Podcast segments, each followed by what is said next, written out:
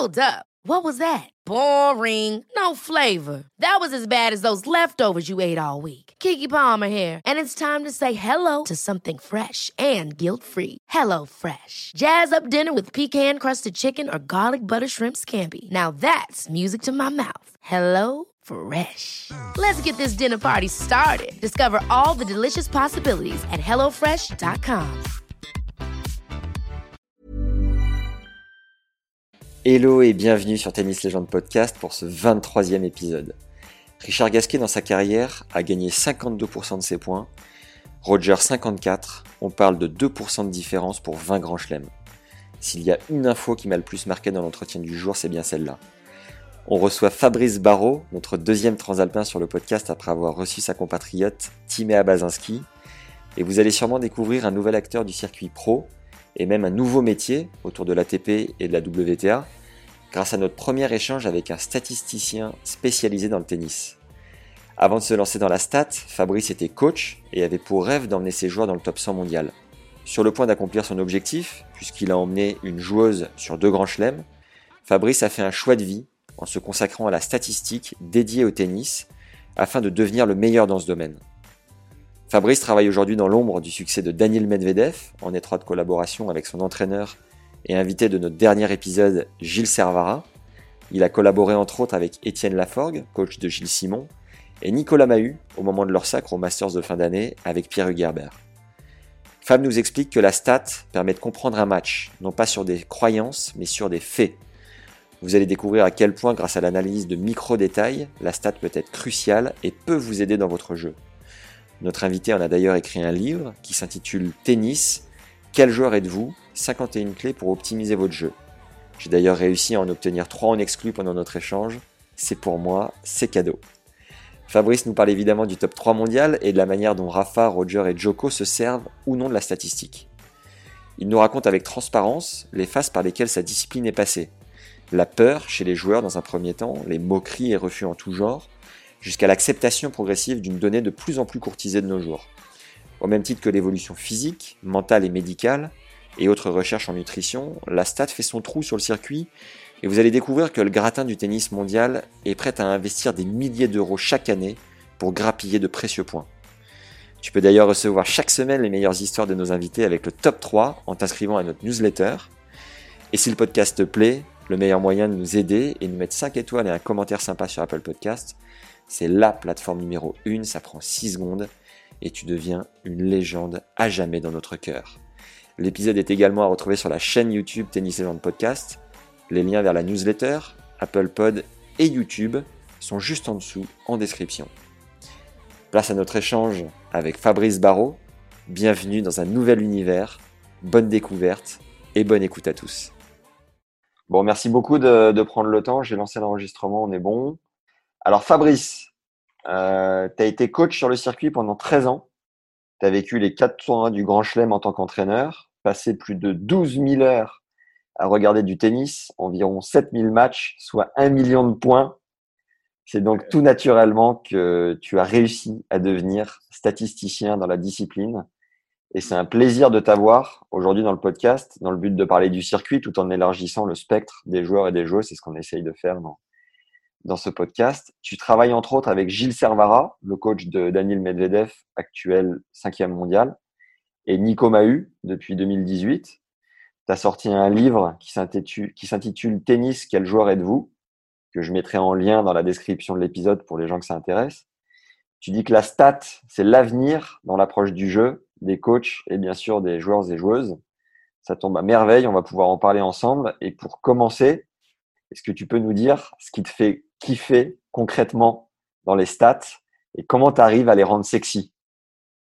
Ouais, alors qu'est-ce, qu'est-ce que je kiffe dans la stat?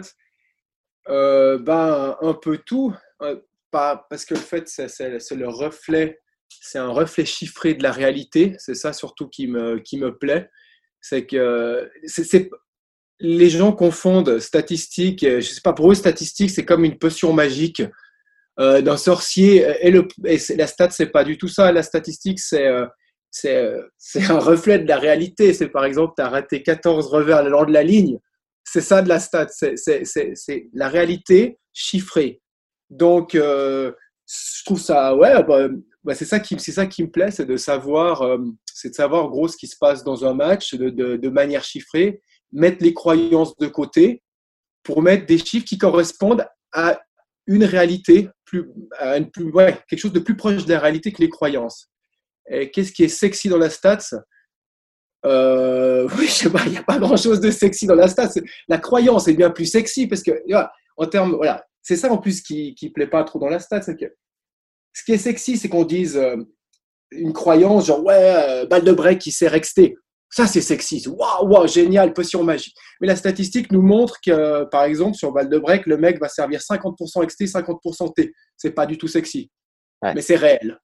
Et la, stats rend les choses réelles. Et hélas, euh, pas assez sexy pour la majorité du public, mais pour moi, c'est très sexy, hein, par à quel moment de ton, ta carrière, ton évolution dans le tennis, tu t'es dit ça a trop duré, il faut que j'exploite ce domaine-là? L'idée, c'est quoi? Il faut, il faut reprendre depuis le départ. Donc, je suis coach de tennis.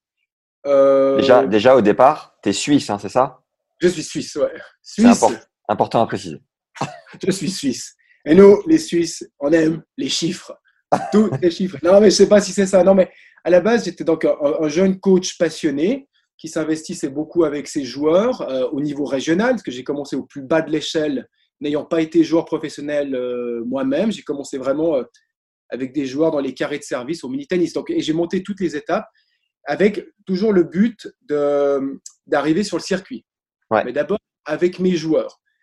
Et au bout d'un moment, dans cette évolution, me rendant compte que les, les coachs du circuit étaient principalement des anciens joueurs, euh, moi, je me dis, je dois arriver, je dois avoir quelque chose, euh, quelque chose en plus. Et, ce quelque chose en plus, on me l'a présenté en 2007. C'est Olivier Soulès, un coach de la Fédération française, qui m'a présenté la statistique, comment lui il la voyait, parce que je crois qu'ils ont un cursus par rapport à ça dans la, dans la filière française.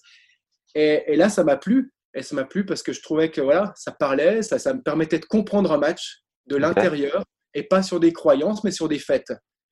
Et à partir de ces fêtes, ça me permettait de construire, euh, construire pas mal de choses. Et donc, moi, en tant que jeune coach passionné, j'ai pris ça comme un, comme un outil, un outil de travail qui, allait, qui allait devenir ma méthodologie en tant que coach, assez vite, depuis 2007, je dirais. D'accord. ça fait déjà 13 euh, ans, du coup. Ouais, ça fait un petit à part, à part pour ceux qui écouteront ce podcast en 2032, vous rajouterez un nombre d'années. On vous laissera faire le calcul.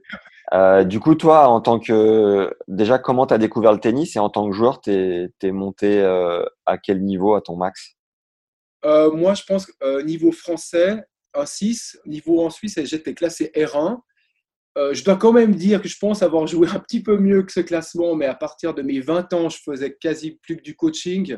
ma vocation pour le coaching est arrivée bien plus vite, arrivée très tôt, à 20 ans, 21 ans. Je voulais faire déjà que du coaching et j'avais déjà ce rêve d'atteindre le circuit professionnel à 20 ans.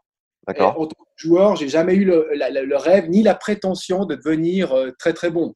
J'ai joué pour le plaisir et je suis arrivé, je pense, au maximum ce que je pouvais arriver avec les prétentions que j'avais en tant que joueur. Et je suis arrivé, euh, nous en Suisse, c'est R1. Peut-être c'est l'équivalent de 1-6 en France. Et c'était après là, le tennis devenait plus, euh, on va dire, physique, contraignant. J'ai essayé un moment, ça m'a pas du tout plu. Par contre, dès que je me suis engagé dans le coaching, il n'y avait plus aucune limite. C'est marrant parce que tu as, ce, cette similitude avec Gilles Servara, avec lequel tu bosses aujourd'hui. C'est que peut-être envers euh, et contre tous, contre vents et marées, comme il, il, a coutume de le dire, vous aviez cette flamme qui vous poussait à devenir euh, entraîneur sur le circuit, alors que vous n'aviez pas forcément été pro euh, l'un et l'autre. Lui, il a été un chouïa mieux, il a été moins deux. mais lui, il a poussé son côté professionnel, que moi, j'ai pas essayé une fois six mois. Je suis parti en Argentine faire des entraînements intensifs. Je suis rentré, j'ai arrêté le tennis. C'est facile. C'était beaucoup trop. C'était 6 heures de, de, tennis par jour. C'est là où, le tennis est devenu très physique pour moi. Hein. Et, par rapport à mes envies, je me dis non, non, non. Moi, me faire mal tous les jours, je me lève le matin, j'ai mal, j'avais mal partout, quoi. Je suis revenu, j'ai fait, on va dire, un burn-out tennis. Puis c'est plus à ce moment que je m'occupais de deux jeunes qui étaient parmi l'élite suisse déjà, mais mes premiers, mon premier projet avec les frères Calambert. Peut-être s'ils écouteront, ils se reconnaîtront. Et non, je me suis dit, eux, pour moi, c'est beaucoup plus important que ma carrière, que j'avais jamais mis en avant. Et je dis, avec eux, je veux arriver top 100. Donc à 20, 21 ans, moi, c'était clair que je voulais arriver top 100 avec des joueurs et pas du tout en tant que joueur. T'es de quelle année, toi, Fabrice? Euh, 79. D'accord. Et juste qu'il y a des similitudes avec Gilles par rapport à le, on verrait contre tous. Euh, je suis dans une région où, en Suisse, on n'a pas beaucoup de joueurs professionnels où j'habite. C'est pas comme si j'habitais Paris ou dans le sud de la France. Il y en a quand même beaucoup. Euh, il n'y en a pas beaucoup.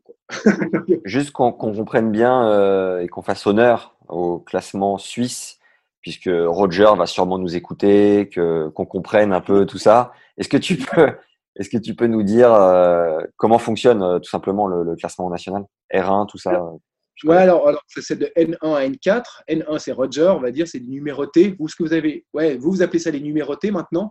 nous, on a numéroté pour les jours nationaux qui sont de 1 à 150, et ça, c'est divisé entre N1, N2, N3, N4. Et juste après ça viennent les joueurs régionaux, les R, de R1 à R9. Et moi, en gros, j'étais R1, D'accord. Euh, proche d'N4. J'ai battu des N4, des nationaux, même M3, mais euh, je jouais pas assez pour monter N. Donc, je pense que j'ai joué à un niveau national, mais en étant classé, nous, on appelle encore le R1, le dernier régional. Quoi. Ok. Euh, dès que tu as commencé à, à coacher à 20 ans, tu faisais attention aux données chiffrées? Déjà, tu avais un, un, attrait de ce côté-là ou comment tu fonctionnes Non, non, non. Je dirais que c'est venu, c'est venu à, à 27 ans, 26, 27 ans. Et je ne peux même pas t'expliquer pourquoi c'est venu. À 20 ans, j'étais dans la, dans la pure passion de la, jeunesse, de la, vingtaine, ou en complètement rebelle. Euh, je sais, j'ai 20 ans, je suis fort, je sais mieux que tout le monde, je vais arriver à. Tu vois, cette, cette énergie folle qu'on peut avoir dans, dans la vingtaine, et peut-être la raison est arrivée vers les 27-28 ans, puis les chiffres est venu, euh, sont venus m'aider là-dedans. Quoi. Je pense que l'humilité est venue aussi vers 27-28 ans. Je pense que j'avais beaucoup moins avant. On peut comprendre un jeune coach de 20 ans qui est, sûr de lui. Je me, ouais, j'étais un peu, j'étais très rebelle. Peut-être la, la, stat m'a calmé, mais elle est arrivée plus tard et je ne peux pas expliquer pourquoi exactement elle est arrivée plus tard et pas avant. Ok. ah oui, attends, non, non, non, excuse, excuse, excuse. Non, ouais. Ah, rebondissement. Ouais, non, non, c'est faux. Parce que non, parce que entre mes 20 et 30 ans, j'ai arrêté euh, de coacher dans le tennis, en fait, pour recommencer l'université, en fait. Je voulais aller à l'université pour faire psychologue. D'accord. Et dans cette première année de psych, après j'ai arrêté, on a fait euh, pas mal de stats. Et en fait, c'est ça, c'est ça la, connexion. après, j'ai quand même eu une sensibilité par rapport à ça que j'ai pu développer après coup. D'accord. Il y a eu quand même quelque chose qui a, qui a plus ou moins euh, un effet déclencheur, on va dire. Ouais. Bon, bah ça va, ça me rassure. Ouais, non, j'ai toujours bien aimé les chiffres, mais je ne les avais pas utilisés dans mes premières années de coaching. Hein. De loin pas, je ne prenais pas de notes. Pour nous faire comprendre ta, ta carrière de coach, ce que tu as vécu, est-ce que tu peux nous partager euh, les moments marquants sur les grands chelems, qui t'a accompagné, les meilleurs résultats que tu as eus, pour euh, un peu nous faire vivre ton expérience? Ouais, alors, euh, coach, tu as sur le tour ou en général? Parce qu'il y a eu des émotions qui étaient fortes à tous les niveaux, hein, vu que j'ai commencé avec du mini tennis. Ouais, bah, peut-être plus sur le tour, même si tu peux faire un parallèle ou deux euh, de là où tu es parti, parce que comme tu le disais, tu es parti du mini-tennis, donc on comprenne vraiment ton évolution. Quoi. je, vais aller plus vite pour les parties régionales, mais qui pour moi étaient, étaient aussi importantes. Ben, d'abord, j'ai formé deux jeunes qui ne savaient pas faire trois jongles sur leur raquette à numéro 1 suisse et numéro 6 suisse en l'espace de deux ans et demi. C'était des, des colosses, mais on a fait un très bon boulot. Après, j'ai refait la, même, la même chose avec une joueuse serbe en Suisse, une Suisse, mais d'origine serbe, numéro un Suisse en une année, une année et demie. Donc après là, d'un côté, ça m'a dit, ah, tu es un bon coach, tu es capable de faire dans le développement des, des, bonnes performances. Bon, c'était passionné, ça veut dire les week-ends, ça passait avec mes joueurs, euh, je comptais pas mes heures, et je ne demandais pas euh, des tarifs comme on pourrait demander en Suisse, j'avais des tarifs réduits, on va dire. Donc ça, c'était le départ. Ce qui m'a amené ensuite à mes premiers pas sur le tour, mais le tour, on parle de l'ITF, hein, parce que le tour, c'est, peut-être 150 joueurs qui sont connus, non, connus même pas, mais dans l'ATP, WTA, et 1000 qui sont derrière, 2000, 3000 derrière, qui cravachent comme des malades. Et moi, je suis passé par cette case pendant pas mal d'années aussi. Donc, on va dire à partir de 2011, j'ai eu mes premiers joueurs ITF internationaux. Et là, on, allait sur les tournois ITF, les tournées. Et puis là, oui, là, il y a eu des, résultats. Par exemple, mais c'est con à dire, mais j'ai eu un résultat avec un joueur qui était qui au début gagnait pas un match en qualif de futur, et une année et demie après, il gagne son premier point ATP. Et, et, voilà, pour, pour, pour moi, c'était une énorme victoire. C'était un mec qui n'était pas excellent au niveau international au départ, puis qui arrive à avoir un point ATP, un classement. Après, j'ai travaillé avec une joueuse qui était 530 mondiale, donc là, on est en train de monter. Elle est montée assez vite 240, Connie Perrin donc une joueuse suissesse que j'ai retrouvée par la suite, je l'ai retrouvé euh, 3-4 ans plus tard que, que ce premier. Ça, puis on a fait la suite, on a fait 240 à 180. Et là, elle a participé au Grand Chelem. Donc là, avec Connie Perrin, j'ai participé au Grand Chelem, euh, l'Open d'Australie, Roland Garros et Wimbledon en tant que coach, on va dire. Mais il y avait une équipe. hein. Donc, euh, mais moi, je faisais coach, puis après, plutôt plus les stats déjà. Après, ça, c'est même spécialisé stats avec elle. Ok. Mais c'est là que j'ai pu faire mes, mes highlights, on va dire, en tant que coach déjà à, à ce niveau. Mais c'était, comme, on a dit avant, c'était une montée. On ne parle pas de quelqu'un qui j'ai pas été pro avant, et je parle du mini-tennis. Donc, quand on parle du mini-tennis, il y a eu pas mal de petites victoires euh, tout au long du chemin, mais pas euh, un truc comme ah, j'ai gagné un grand chelem. Non, euh, c'est pas encore le cas. Après, il y a eu le dernier épisode qui est l'épisode peut-être le plus euh, croustillant parce que ça, ça, co- ouais, ça, voilà, ça, ça regarde des joueurs bien classés. C'est que je faisais une formation en Suisse, ça s'appelle l'entraîneur A. Et pendant cette formation, on avait un intervenant qui était Étienne Laforgue, coach de Gilles Simon. Ouais. Et euh, il travaille beaucoup avec les neurosciences Action Type.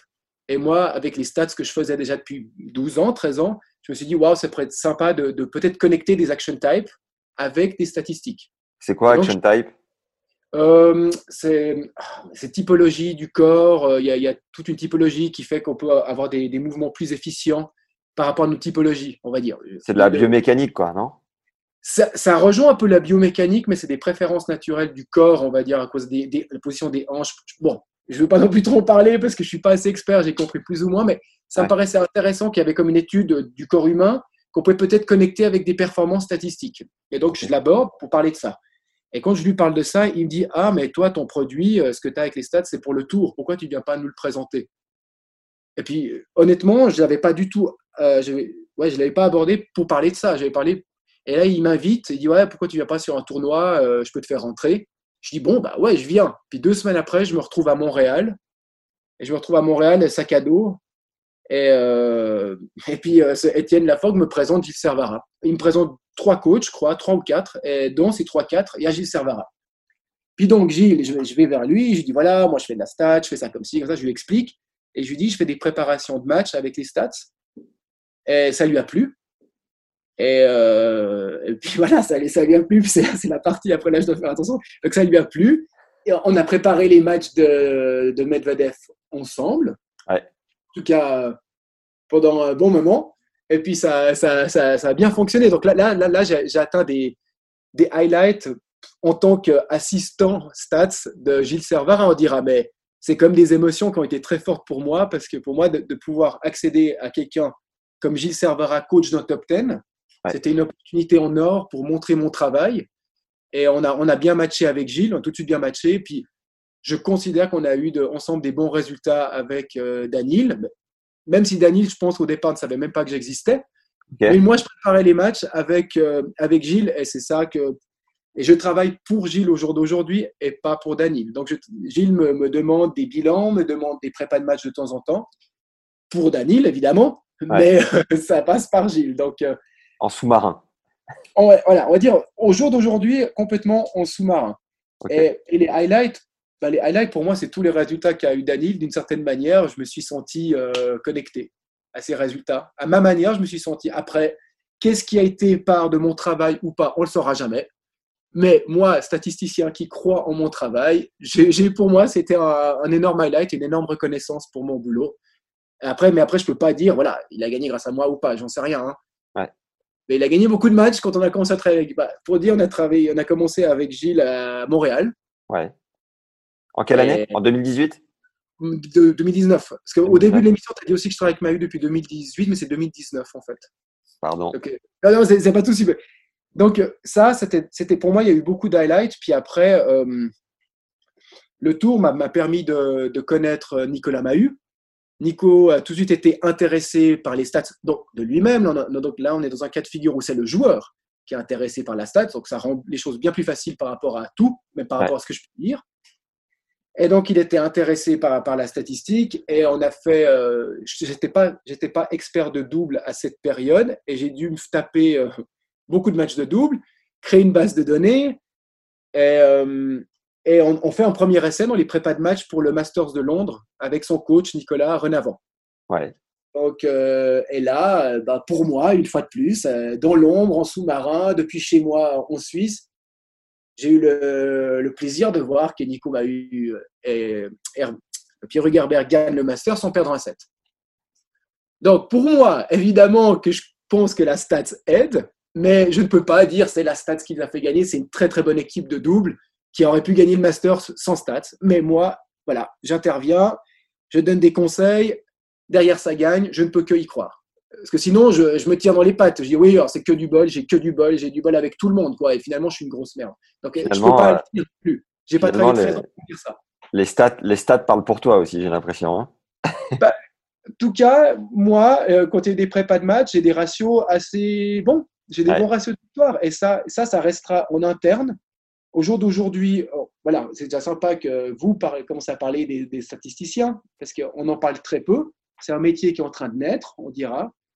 Et euh, je pense qu'on a notre rôle à jouer, dans, comme, je l'ai dit, comme tu m'as dit au départ, euh, de l'avenir, de l'avenir du tennis. Je pense que ce sera avec les stats d'ici 3-4 ans, euh, complètement euh, à plein temps, comme, comme un physio. Les équipes deviennent de plus en plus grandes et puis, euh, et puis le statisticien a complètement sa place dedans parce qu'il il traite un, un, aspect stratégique primordial et qui peut gagner, euh, qui peut faire gagner des pourcents. Alors, une fois de plus, je ne sais pas si, si tu auras une question par rapport à ça, mais il faut bien comprendre que la statistique peut amener 1% de points gagnés en plus. Ouais. Donc, on parle de 1%, on parle de micro-détails. D'accord. 1% de points gagnés en plus, c'est énorme. La, la, la, phrase que j'utilise tout le temps, c'est que Gasquet, dans sa carrière, a gagné 52% de ses points, Roger 54. On parle de 2% de différence pour 20 grands chelems. Donc, si mon travail dans une prépa de match est d'amener 1%, les résultats sont plus gros que ce qu'on pense, en fait. C'est ouais. que 1%, c'est des tout petits détails par-ci, par-là. Peut-être serre un peu plus cette zone, évite cet enchaînement, fais ça. C'est des trucs comme ça, c'est des milliers de chiffres qui nous amènent à quelque chose de très simple. Et je pense qu'à l'intérieur de ça, je peux grignoter un petit pourcent. Un pourcent, c'est un point gagné en plus tous les 100. Hein. Ouais, ouais. Mais c'est énorme à ce niveau. C'est énorme. Mais oui, quand on voit le, de toute manière, les mecs ont tous une technique euh, de dingue. Euh, à un moment donné, ils travaillent leur mental et ils travaillent des, des micro-détails dont tu viens de parler. Euh, à quel moment, quand tu bosses sur euh, Danil ou sur Nico Mahu, après avoir épluché des matchs et des matchs de double, d'ailleurs, ça m'intéresse de savoir comment tu as épluché des matchs de double, à quel moment tu, tu cries comme ça, Eureka? Je sais la stat sur laquelle il faut qu'il se base ou enfin, comment tu procèdes? Comment ça marche? Alors déjà par rapport au double, euh, j'ai un partenaire par rapport à ça qui s'appelle Arnaud Agnel, le coach de Manarino au jour d'aujourd'hui. C'est okay. lui qui m'a lancé dans le double en fait. Je l'ai rencontré à Montréal au même moment que. En fait, à Montréal, j'ai rencontré Gilles Servara et Arnaud Agnel. Ouais. Par Étienne Laforgue. Donc, ok, donc on est vraiment dans un groupe et puis ça, ça a matché avec deux. Ça a matché autant avec euh, Gilles qu'avec Arnaud. Et Arnaud, il vient vers moi puis il me dit ouais moi la stat ça m'intéresse à fond. Euh, j'étais dans le double avec Fabrice Martin euh, Roger Edouard Vasselin et puis un autre un, un chilien. Et ouais. il me dit moi je voudrais un programme de double de la stat. Ça m'intéresse. Puis moi j'en ai jamais fait. Puis là je lui dis bah on va le créer on va le créer. Mais c'est lui qui m'a orienté donc qu'est-ce qu'il voulait analyser dans un, dans un double. Donc je dois aussi bien dire que moi j'étais pas connaisseur de double et Arnaud m'a vraiment aidé par rapport à ça. Okay. et après j'ai créé le, le, système. Mais donc le Eureka quand c'est qui vient bah pour le double, quand c'est qu'il vient Eureka, disons que voilà, le, le, le, programme de double analyse les pressure points, les, donc les points importants du match. Okay. Si dans un pressure point, une, une, équipe a une tendance forte, c'est un Eureka. Par exemple, pressure point, le mec va servir au T à 75% du temps. Là, on peut avoir un Eureka parce que dit ouais, sur un point important, fais attention, le T, il va servir là quasi trois fois sur quatre. Si tu peux l'anticiper, peut-être on peut te grignoter un pressure point. Et quand on sait à quel point un pressure point il est important double, ça peut te faire gagner le match. Là, je peux gagner un match sur un pressure point anticipé, on va dire. Ou, ou, ou des stats complètement simples, c'est euh, euh, les, les, zones où servir. Dire, bah, lui, euh, cette zone, il est complètement mauvais, il gagne que 15% des points contre 35 quand on lui sert l'autre zone, son revers par exemple, 15% coup droit, 35 revers, mais les gars, ils lui servent pas assez cette zone. Vas-y ouais. un tout petit peu plus. Ou vas-y sur toi, tu en pressure point. Quand toi, tu as un point sous pression, va dans cette zone. Donc ça peut être des trucs comme ça, où euh, pendant les tie-breaks, les mecs, ils interceptent trois fois plus. Et ça, ça, ça, tu dis, oh, yes, là, il y a un truc intéressant. Là, je peux donner le, message à Nico Renavant, en l'occurrence, et Nico, après Renavant, donc les deux Nico, lui, il trie, et il va encore éplucher mon information pour donner une ou deux informations à Nico Mahu. Donc ça passe moi, euh, Nico Renavant ou Gilles Servara, qui eux épluchent et donnent une dernière information à leurs joueurs. C'est ça un petit peu le, processus. Et moi, ça me va très bien comme ça, hein, mais c'est le processus. Ça veut dire que sur un, sur un master comme euh, là où tu as commencé avec Nico, a priori, c'est peut-être plus facile, entre guillemets, parce que tu n'as que 8 paires à analyser. Parce que si j'ai bien compris, tu analyses les faiblesses des, des, paires présentes et tu bosses aussi sur les, les, points forts de, de ton poulain, de ton client, entre guillemets. Euh, enfin, et puis même de la paire euh, en face. Mais derrière, si tu arrives sur un tournoi du Grand Chelem avec 128 euh, joueurs ou 64 joueurs ou peu importe, ça veut dire que tu dois avoir des fichiers, des, passer des, heures, des jours entiers à tout éplucher. Comment tu fais? Ouais, bah alors pour, le simple, je l'avais déjà fait la base de données. Donc simple, hommes et femmes, WTA, ATP. J'ai une base de données qui est toujours actualisée, qui est peut-être pas actualisée au jour le jour, on est bien d'accord, parce que moi je regarde des matchs et je dois les regarder live pour les mettre dans ma base de données. Mais je fais quand même 3 heures, 3 à 4, 3 heures de saisie quand même par jour en moyenne depuis 13 ans. C'est un, un, travail à, à, quasi 50% ce que je fais, que j'ai décidé de faire. Donc ma base de données en simple, elle est, elle est, elle est, elle est bonne. Elle est, elle est bonne et je pense que c'est une des meilleures, euh, ouais, peut-être la meilleure au monde parce qu'elle a été faite par un coach et que par la même personne. Donc je pense avoir une grande valeur ajoutée par rapport à ma base de données simple. Mais double, j'ai dû la faire pour le Masters. Donc j'ai dû me taper du double euh, fin d'année passée euh, depuis, euh, depuis qu'ils ont mis le feu vert qui était Paris-Bercy. Bon, j'avais un petit peu anticipé, dit ouais, feu vert à Paris-Bercy pour aller au Masters, bah, pour, aller, mais pour préparer les matchs du Masters. Bah, je me suis tapé beaucoup de doubles, quoi. Il fallait de la base, quoi, mais, les mais que les 8 équipes. Donc c'était moins. Mais j'ai quand même pris 5-6 matchs des 8 équipes, ça m'a fait un total 30-40 matchs analysés, tranquille. Deux semaines de boulot, quoi. Ah ouais, incroyable. Tu as, dû faire quelques, quelques nuits blanches, j'imagine. Euh, ah, sinon, je suis organisé, je me lève tôt. D'accord. Euh, c'est hyper bien fait sur la TP aussi. Tu as, as, les stats euh, des joueurs. Tu t'en sers pas du tout de ça? Hmm. Non, non, non, très très peu. J'ai encore de la peine à prendre des stats externes pour en faire quelque chose d'utile. Parce que voilà, là, là, on rentre dans un autre, dans un autre débat. C'est que la, la, statistique, la statistique, c'est un truc. L'interprétation de la statistique, c'en est un autre. Il y a des stats qui veulent absolument rien dire. Et il y en a un, nombre énorme qui veulent euh, rien dire que je vois à, la télévision, que je vois même au CAI. C'est des stats euh, épates. Mais tu ne peux pas les utiliser en tant que coach et tu ne peux pas les utiliser pour une prépa de match. Donc ça, si tu épluches tout ça, il me reste très très peu de bonnes matières, de bonnes stats. Et moi, ayant créé ma propre stats dans le but de performer au plus haut niveau, je l'avais déjà épluché à ma sensibilité. Donc euh, j'ai de la peine à retrouver une stats extérieure qui me parle et qui me permet de faire quelque chose d'efficace. Et les seuls stats que j'ai trouvés, je les avais déjà moi-même. Donc, euh, je n'avais pas besoin de les avoir deux fois. Mais par exemple, là, récemment, j'ai pris une stats de l'ATP. En fait, euh, voilà, si je peux t'expliquer ça, l'ATP, ça s'appelle un soft tracker. Un, ils ont, je sais pas, c'est une partie de leur site. Et on voit où chaque joueur sert. Et dans chaque zone de service, elle est encore divisée en trois. Donc, il y a trois zones, XT, Core, T. Et dans ces trois zones, et ils sont encore les trois divisés en trois. Donc ça fait nous, même pas trois en six, avec les longueurs, courts, longs, et euh, plutôt euh, extérieur, XT, XT centre, XT euh, plutôt intérieur. Et là, j'ai fait une recherche, je suis en train de faire en ce moment. donc là, j'utilise leurs données pour la première fois pour voir quelles sont les différences d'efficacité dans la précision des services. Et c'est hallucinant. Donc, si tu veux, quand tu sers un service extérieur, là pour résumer, Roger, quand il sert extérieur à côté égalité, s'il touche la partie la plus extérieure du service extérieur ou la partie la plus intérieure du service extérieur, il y a une différence de 22% de points gagnés. Donc il va, gagner 95% des points quand il fait un énorme extérieur très précis. Dès qu'il est à peine moins précis de, je ne sais pas ce que ça représente, peut-être 20, 15, 20 cm, il gagne 20% de points en moins. Donc en gros, je peux utiliser ça pour expliquer à quel degré la précision au service est importante. Et ça, après, c'est aux joueurs de se dire, OK, comme je suis 95% plus précis là, il faut que je le bosse 80% du temps en plus. un argument. Bah, par exemple, si, je faisais un bilan, un bilan d'un joueur du top 100, par exemple, euh, prenons Danil. Ça, maintenant, je pourrais le faire pour, euh, pour Gilles Servara, parce que maintenant, j'ai créé le programme qui, qui, prend leurs données et qui, et qui l'interprète comme j'ai envie. Et on pourrait dire, en termes de précision, par exemple, dans cette zone, tu n'es juste pas assez précis. Tu sers un petit peu trop euh, le, le, mauvais côté du, carré, quoi, si tu veux, mais déjà divisé par trois. Et là, on, peut, on pourrait peut-être faire une recherche par rapport à ça pour optimiser, les, pour optimiser la précision des services. Parce que déjà, un, l'étude nous montre à quel point la précision est importante. Et, pour moi, c'était waouh, je ne pensais pas qu'il y avait autant de différence dans les pourcentages de points gagnés.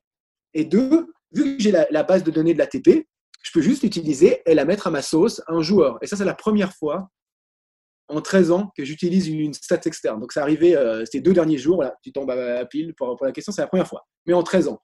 Pas de hasard, Fabrice, que des rendez-vous. Et puis, ouais, et puis après, je, vais encore citer quelqu'un d'autre. Je travaille maintenant avec un data scientist, ils appellent ça comme ça. Donc, je me suis mis en équipe avec euh, quelqu'un qui va beaucoup traiter la vidéo. Il s'appelle Shane Lee Yanage, c'est un Australien qui est connu, qui commence à être connu dans le milieu de, de, l'ex, euh, de la statistique en Australie, on va dire. Et lui connectera les vidéos à toutes mes stats. Ça veut dire que si je dis que le mec sert bien au T, lui pourra me connecter les vidéos derrière. Et lui avait aussi sa propre base de données avec par exemple, il avait les points d'impact en retour. Donc il peut me dire dans les matchs gagnés où le mec retourne par rapport à la ligne de fond et où c'est qu'il retournait quand il perdait ses matchs. Pour voir a par exemple une différence de ton point d'impact en retour par rapport à la ligne de fond. C'est ce que fait Okai par exemple. C'était le seul truc d'Okai qui me plaisait que je ne pouvais pas avoir accès. Donc lui il va pouvoir me rajouter une ou deux petites stats que j'avais pas et je suis d'accord de m'ouvrir.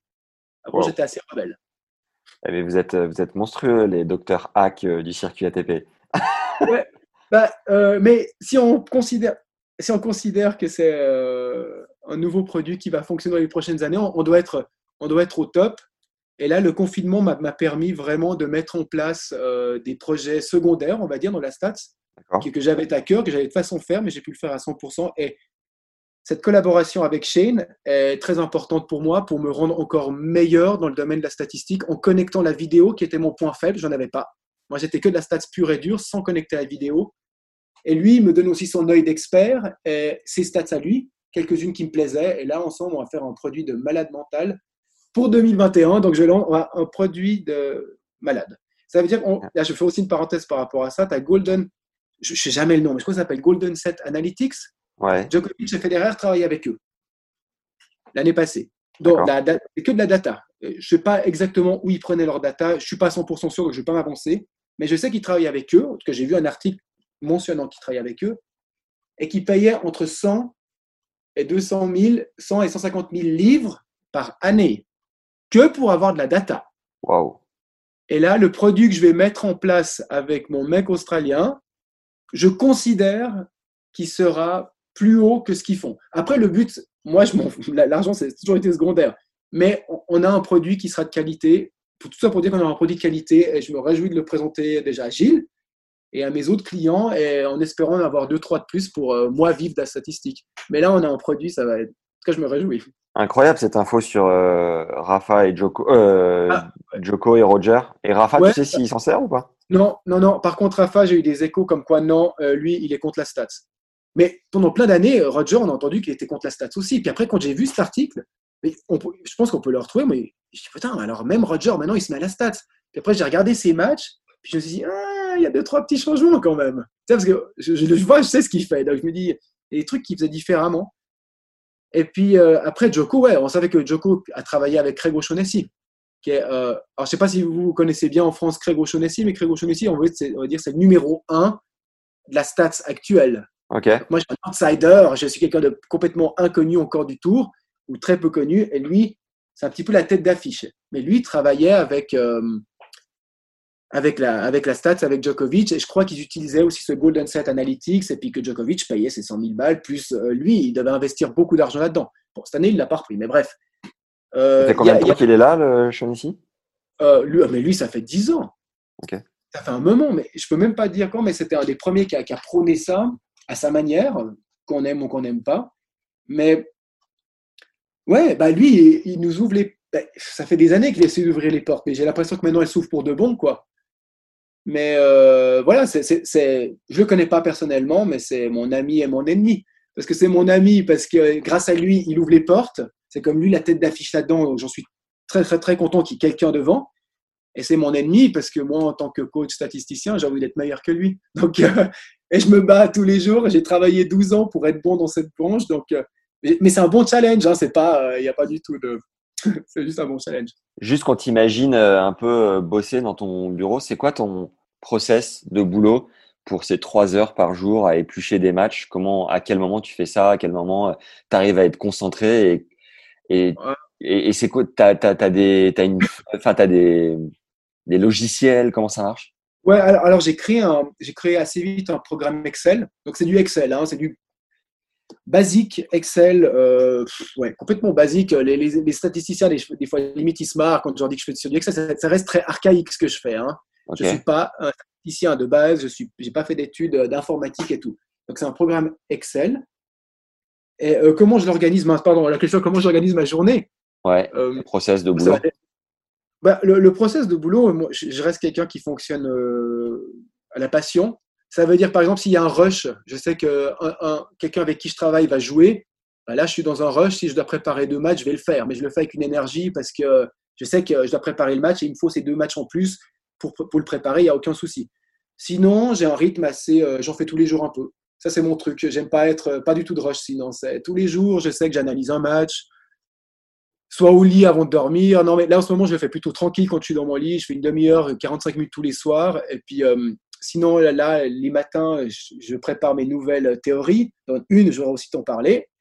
Euh, je prépare mes nouvelles théories avec celle avec mon data scientist, mais il y en a une autre aussi qui arrive. Et puis moi, je m'organise ma journée. Mais, j'ai fait un choix de vie. J'ai fait un choix de vie d'arrêter de donner des cours en club. Et, il y a 12 ans. Donc, j'avais soit des projets professionnels nationaux ou internationaux avec mes jeunes, soit j'avais euh, de la stat. Mais le, club, là, en ce moment, j'en fais pour, pour survivre. Hein. Il ne faut pas non plus se voiler la face. Hein. J'en fais pour survivre un peu, mais je ne veux pas en faire beaucoup. Et j'ai le temps, je me donne le temps tous les jours de faire mon boulot. Donc, je me lève le matin tôt, 6h, 6h30. Je bosse sur mes projets tout le matin. Et puis l'après-midi, je sais pas, je m'occupe de ma fille ou je fais encore un peu de stats. Puis le soir, avant de m'endormir, j'analyse un match. quoi. Les, les, matchs à analyser, tu vas les chercher où?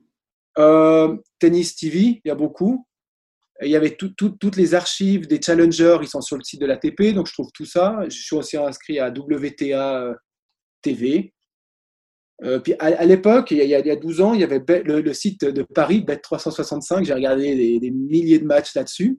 Ils devaient être en live par contre. Puis depuis la naissance de ma fille, j'ai eu la chance d'avoir des replays parce que je pouvais plus les faire en live. J'étais tout le temps interrompu, des trucs comme ça. Donc maintenant, je fais beaucoup de replays ou en live quand un, de quelqu'un avec qui je travaille euh, joue.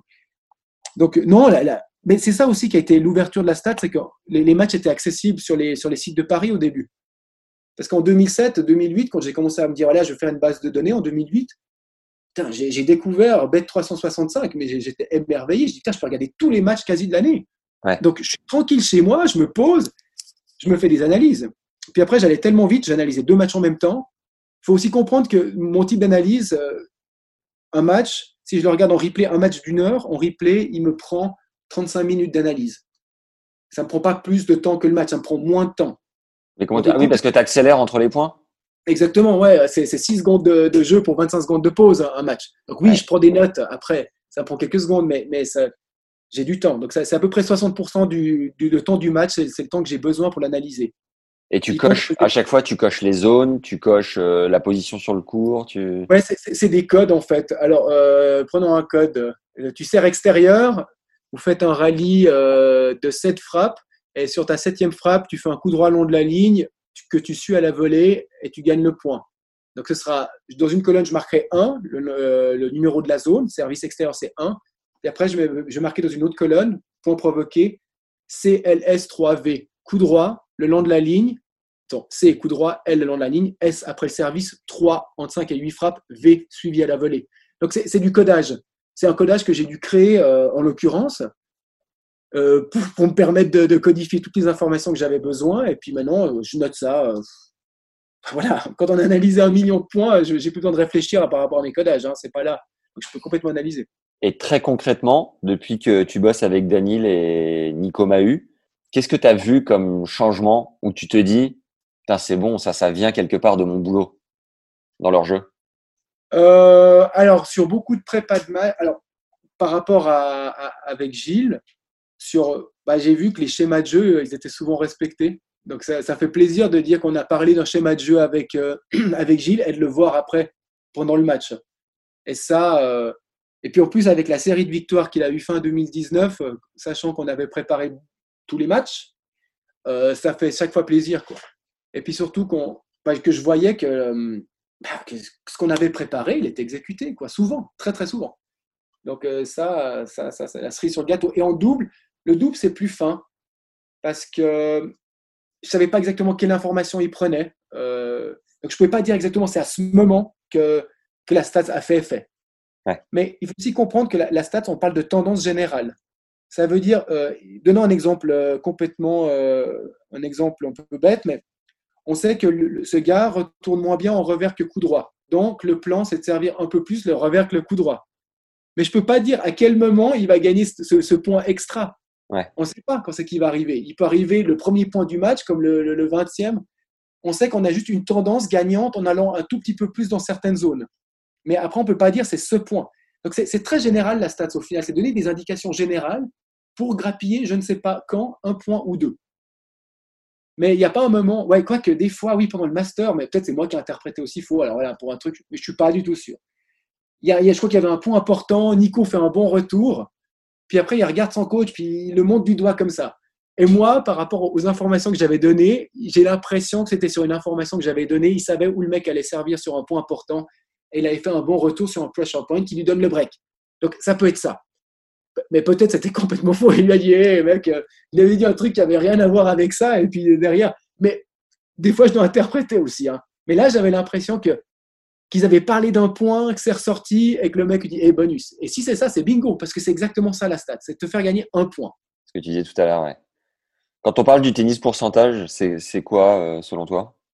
Euh, Je ne me rappelle plus quelle était la définition ancienne du tennis pourcentage, parce que moi je dois en avoir sûrement une autre. Mais quelle est la tienne en fait, tout simplement? Euh, Mais est-ce que le tennis pourcentage bah, le tennis pourcentage, non, je sais pas. Euh, qu'est-ce que c'est le tennis pourcentage J'en ai entendu parler. Euh, alors, je ne saurais pas forcément te donner de définition, mais j'en ai entendu parler par Patrick Mouratoglou, qui a priori euh, prenait pour exemple que voilà, le tennis, ça reste de la géométrie, de mettre la balle dans le cours une fois de plus que l'autre, et quelque part de peut-être respecter des zones. Tu vois, le filet un peu plus bas au milieu que sur les côtés. La géométrie du terrain. Oui, mais, peut-être. Hein, peut-être que je traduis mal sa pensée, tu vois, mais c'est c'est à ce moment-là que j'ai entendu ce terme-là. Et forcément, en statistique, pour, dans mon esprit, égal pourcentage quelque part. Donc, je sais pas, un lien peut-être trop, trop rapide. là, c'est plutôt la, géométrie du terrain. Euh, mais bon, tous l'utilisent bien. C'est les tactiques, c'est les fondamentaux tactiques. Euh, on dirait si, euh, Cyril Ravid ne croit pas me contredire, il a écrit un livre par rapport aux fondamentaux tactiques. Ça, c'est la géométrie du terrain. Je pense que beaucoup de joueurs la maîtrisent assez bien. Mais, euh, euh, moi, pour moi, le tennis pourcentage, euh, c'est des prépas de match adaptés. Donc, ce serait plutôt ça. Ou c'est l'optimisation de ton jeu. comment optimiser tes forces. Donc, ce serait, plutôt ça. Et puis, vu que voilà, mon travail en tant que statisticien, elle est double ça veut dire que d'un côté, il y a la prépa de match, c'est un, c'est une facette. Et la deuxième facette, c'est le développement général du joueur. C'est je fais des bilans à la fin des tournois. Par exemple, avec Gilles, par la suite, on a fait beaucoup plus de bilans. C'est-à-dire, voilà, il y a une tournée de Danil, quels ont été ses résultats? Où c'est qu'il était bon? Dans quelle zone de retour il était bon? Dans quelle zone il était moins bon? Euh, Quel pourcentage il gagnait quand il jouait un coup droit long de la ligne? Patati patata. Et ça permettait à Gilles, ça par contre, j'ai pas eu après, je sais pas exactement ce qu'il a fait, mais lui permettait de peut-être de structurer ses entraînements en fonction. En tout cas, moi, quand j'étais coach, je faisais que ça. Je faisais des bilans des joueurs. J'avais pas de, j'avais pas de base de données sur mes, mes rivaux. Ils étaient pas assez, sur les rivaux de mes, de mes joueurs. Ils n'étaient pas assez bien classés. Donc, euh, je faisais que des optimisations du style de jeu. Et le livre que j'ai écrit chez Amphora est l'optimisation des styles de jeu. D'accord. Donc, c'était ça ma première, on va dire, ma première spécialité. Donc, euh, donc voilà, je sais pas, j'ai dû, donc le tennis pourcentage, pour revenir à ça, euh, pour moi, c'était plutôt l'optimisation du joueur, d'après ses forces, euh, mettre en avant ses forces ou euh, ouais, améliorer ses faiblesses. Ça peut être plein de trucs. Hein. L'interprétation peut être faite de mille manières différentes. Et justement, pour euh, le commun des mortels qui nous écoute, qu'est-ce que tu recommandes aux joueurs de club pour lire et améliorer ses propres stats euh, la télévision? en match ou non non non non, non le joueur de club pour son propre jeu à lui c'est-à-dire troisième série, seconde série euh, pour euh, améliorer ses stats. Euh, enfin, tu vois, moi, par exemple, je suis monté 2-6 à mon meilleur. Je n'ai jamais vu de stats sur mon jeu. J'ai jamais cherché non plus, mais si on m'avait dit que j'aurais pu gagner 2-3 points en plus par-ci par-là, je l'aurais sûrement fait. Comment est-ce que le joueur de club peut éventuellement bénéficier de ce genre de service? Bah, Moi, j'ai écrit un livre par rapport à ça. Ouais, je, dis, je, mets, je mets quand même pas mal de secrets certains peuvent paraître très basiques, mais c'est bon. Après, le truc, c'est que quand on quand je travaillais individuellement avec un joueur, je lui faisais ses propres bilans, donc j'étais dans une précision. Euh, je peux exactement lui dire quelle zone il fallait qu'il serve plus. On, on, était dans une optimisation individualisée. Mais pour le commun des mortels, moi, je considère que ce qui a été écrit dans le livre euh, donne des bonnes clés. Quoi. Il y a 51 optimisations de base. Sur les 51, je pense que tu en trouverais une ou deux qui peut peut-être correspondre à ton style de jeu, comme si tu as fait le début du livre, tu sais quel style de jeu tu es. Et, derrière, eh ben, euh, je pense que oui, je pense que ça peut te permettre, surtout quand, on pense que c'est si c'est 1% pour Daniel pour gagner plus de matchs ou Nico Mahut, c'est aussi 1% pour toi pour monter dans le classement. C'est la même chose. Dans les, 50, dans les 51, euh, comment tu les appelles? 50, 51, je crois, optimisation de base. Optimisation, tu peux nous en citer deux, trois, juste qu'on, mentalement, bah, qu'on se visualise euh, un peu de quoi il s'agit? Ouais, je ne sais pas exactement peut-être les plus importantes, mais bref, ce qui, ce qui me vient en tête là, c'est euh, la variation du premier service. souvent, principalement au niveau amateur, on, sert une zone de manière stéréotypée. C'est-à-dire, on va servir, peut-être la seule zone qu'on sait servir aussi, mais savoir varier sa première balle à 50-50 chaque zone permet une augmentation des points. Donc là, on est vraiment dans une optimisation de base qui peut correspondre à absolument tout le monde. J'ai fait pas mal d'études par rapport à ça, que les stéréotypes ne fonctionnent pas à tous les niveaux. Euh, ça peut fonctionner sur un match, mais sur une saison, ça ne fonctionne pas, tu vois. Bien sûr, tu joues une fois un mec à 0,0 revers et tu lui sers tout là-dessus. Là, on parle de. Mais en règle générale, quand ça, quand, quand, ça, quand ça commence à savoir jouer un peu au tennis, 15, même niveau 15, hein, peut-être dans les niveaux 30, si, je connais un petit peu le niveau français, 30, ok, on peut encore faire peut-être un stéréotype revers si le mec il n'en touche pas une. Mais à partir de 15, les mecs savent quand même faire un coup droit revers, il faut un minimum de variation. Donc, varier sa première peut être une optimisation de base qui peut correspondre à tout le monde. Après, il y a aussi un truc comme quoi euh, jouer, jouer croisé. Donc là, je reprends la géométrie des terrains que peut-être Patrick Moratoglou a abordé. Jouer croisé, le filet est plus bas, il y a plus de longueur, ça fait un tennis pourcentage intéressant, surtout pour certains styles de jeu comme les joueurs défensifs, les contreurs qui aiment la diagonale.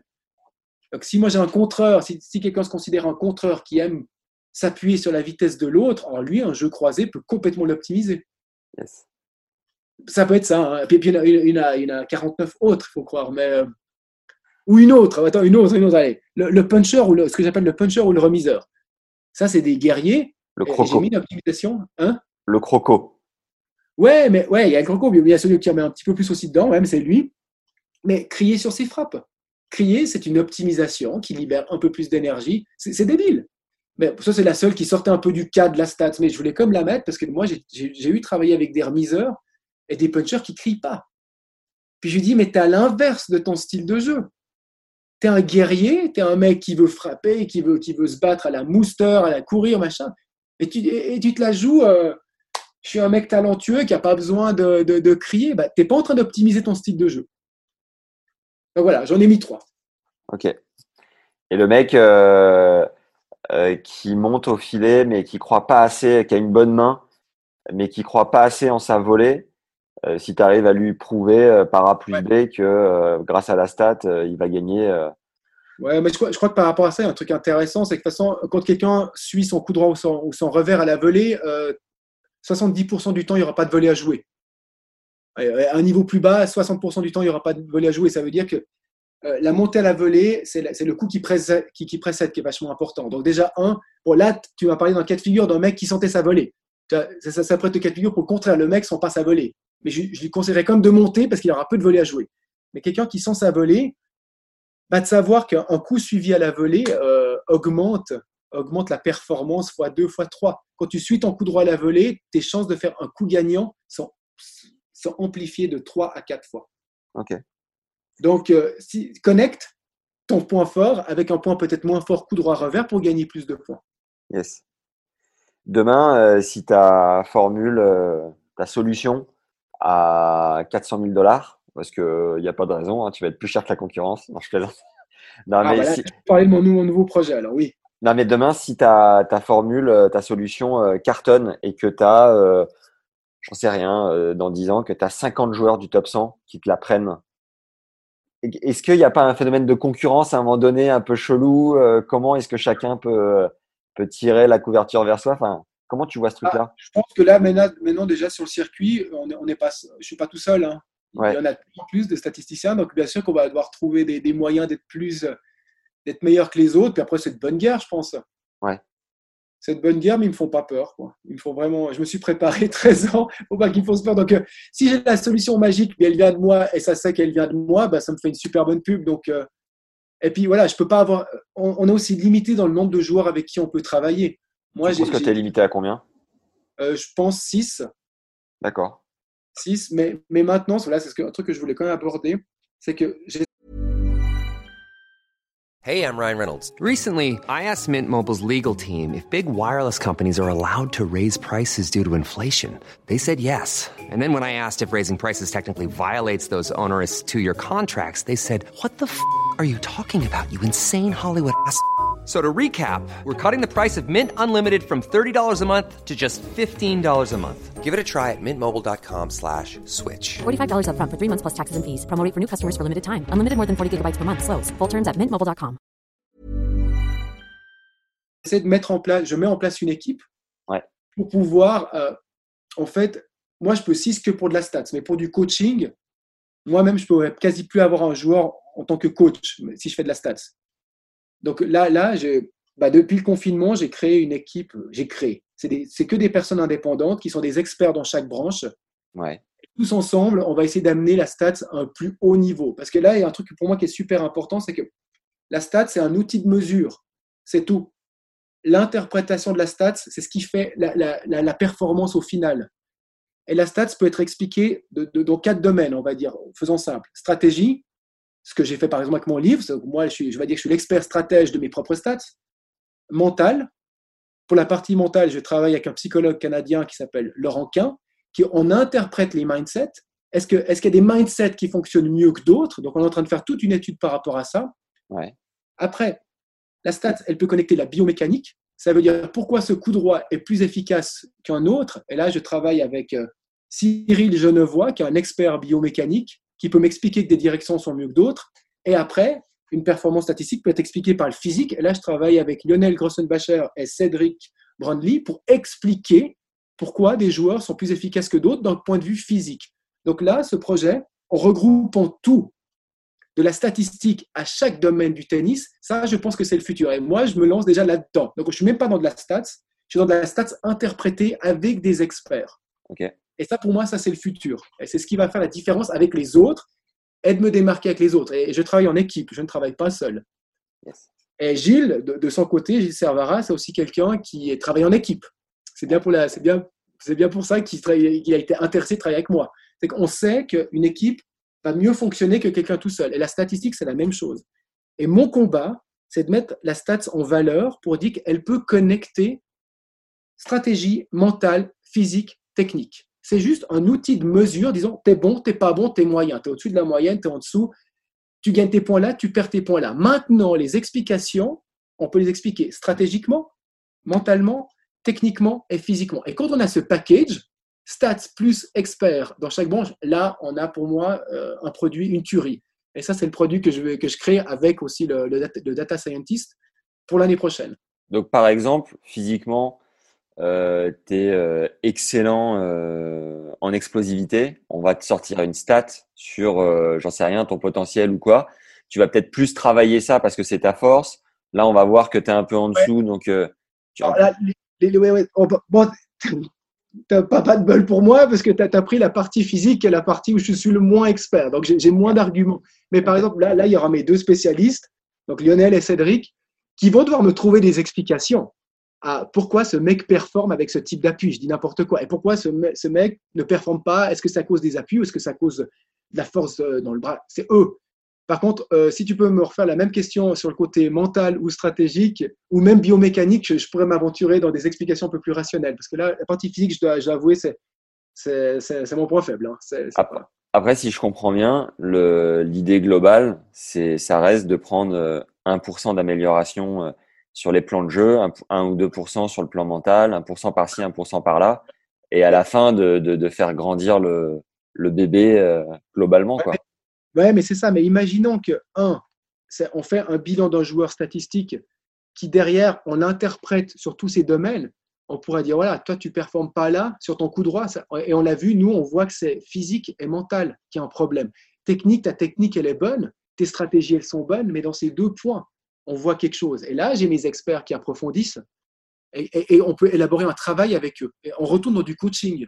Donc moi, je voudrais retourner dans le coaching par ce biais. Mais tu as raison, c'est toujours pour gagner 1%, 1% de points en plus. Et dans un environnement qui est aussi impalpable que la confiance. À un moment donné, quand euh, Coria euh, euh, perd son service et enchaîne double faute sur double faute, ou, ou qu'un tel perd totalement son... J'ai fait un épisode avec John Esrick, il se réveillait la nuit en, en, cauchemardant d'avoir oublié de faire un coup droit. Et, euh, et en fait, le, le, mental, qui est une machine aussi impalpable, à quel moment tu peux insérer de la stat là-dedans? Bah, Je pense que Djagil a pu bien, bien t'en parler, ce genre de choses, qu'eux, ils travaillent avec la partie mentale et, et Francesca, beaucoup. Mais le problème de ça, c'est que là, là, là, pour moi, de mon point de vue, un athlète doit travailler avec un psychologue. Donc, j'ai le même point de vue que Gilles Servara par rapport à ça. C'est évident qu'il doit travailler à l'année avec un psychologue. Et ce genre de choses comme euh, Jonathan qui se, qui se réveille au milieu de la nuit ou Coria qui fait des doubles fautes, je pense qu'il y, a quelque chose de profond là-dedans qui doit être abordé avec un spécialiste en psychologie. Moi, ma stat, la statistique, elle peut pas. Ma statistique, elle, voilà, y a, la statistique peut pas couvrir un événement sur un match. Ah, tu as fait trois doubles fautes, tu n'as pas réussi tes deux balles de match euh, contre Gaston Godio, euh, Coria. Ça, je peux pas. Moi, ce que je peux dire, c'est qu'en règle générale, sur un point important, tu gagnes plus de points ou tu perds plus de points que la moyenne. Ça, je pourrais le ressortir par la stats. Donc la stats, elle pourrait amener des informations comme ah, quand tu es 1-7, euh, quand tu es mené 1-7-0, voilà tes performances. Quand tu gagnes 1-7-0, voilà tes performances. Voilà la différence entre les deux. Donc moi, je peux aborder quelque chose de beaucoup plus général avec la stats. Par contre, quand on rentre dans le, psyché du joueur, comme celui qui serait au milieu de la nuit, Désolé, euh, Jonathan, ma stats va rien t'amener par rapport à ça. Tu dormiras toujours aussi mal, même si je peux te dire que, voilà, que c'était à 30-40 cette balle que tu as ratée. Je dis non, mais je pourrais pas. Par contre, j'essaie maintenant des collaborations avec des psychologues pour amener, par exemple, j'avais un projet par rapport à ça, c'est qu'est-ce que les champions ils font à 15-30 Comment les, champions ils gèrent les, scores clés? Et ça, après, je voudrais vraiment le connecter avec un psychologue. Alors, je ne sais pas si je vais le faire avec, euh, avec Laurent, avec qui je travaille en ce moment sur les mindsets, mais euh, j'espère peut-être avec euh, Francesca, donc la, psychologue qui travaille avec Daniel. Mais je voudrais bien connecter cette partie à, de la stats, ouais. Mais j'ai besoin d'un expert derrière. J'ai besoin d'experts psychologues dans la partie physique et la partie biomécanique. Et la partie stratégique, par contre, c'est quelque chose qui n'a pas été beaucoup développé. Et moi, je l'ai développé énormément. Donc là, je me considère que je peux m'utiliser pour ma propre démarche. Sur un exemple de double où tu as le NOAD qui est un point qui peut être méga stressant. Pressure point, comme tu l'appelles. Euh, qu'est-ce que tu vois revenir souvent chez les champions euh, sur la prise de décision, sur la manière de gérer cet événement-là? Là, Non, là, je suis encore trop novice pour te dire que je vois un truc. Puis, puis souvent, quand tu vois quelque chose, c'est que tu t'es planté. C'est qu'on on voit, on voit l'émotionnel. Tout le monde va se rappeler des, deux balles de match ratées de Roger à Wimbledon, mais ça ne correspond peut-être pas à, une globalité. Donc, nous, dans la stat, on travaille sur des tendances. On ne travaille pas sur un événement. voilà. Mais est-ce qu'il y a une tendance qui ressort? Non, je n'ai pas encore fait l'étude avec tous les pressure points euh, avec ça. Oui, que j'en ai fait une, mais là, je n'ai pas les chiffres en tête. Euh, mais c'était assez semblable. En gros, tu ce qui est marrant, c'est que autant pressure point que les points normaux, les mecs, ils gagnent plus ou moins le même pourcentage. Donc, euh, tu vois, et ça, là, j'ai une, autre, euh, une autre petite parenthèse à faire qui était assez sympa sur, euh, sur Roger. C'est que Roger, tout le monde me dit Ouais, mais Roger, si c'est le meilleur, c'est qui gère à fond les, les pressure points. OK. Alors, j'ai fait une étude, toute petite étude, qui comparait son pourcentage de balles de break sauvées à son pourcentage de points gagnés en général au service. Et je crois qu'on était, je ne suis plus 100% sûr des chiffres, mais il gagnait 4% de moins de points sur balles de break que sur sa généralité des points. Donc, imaginons qu'il gagne 60, en tout, il gagne 70, 75% des, de ses points sur son service, Roger.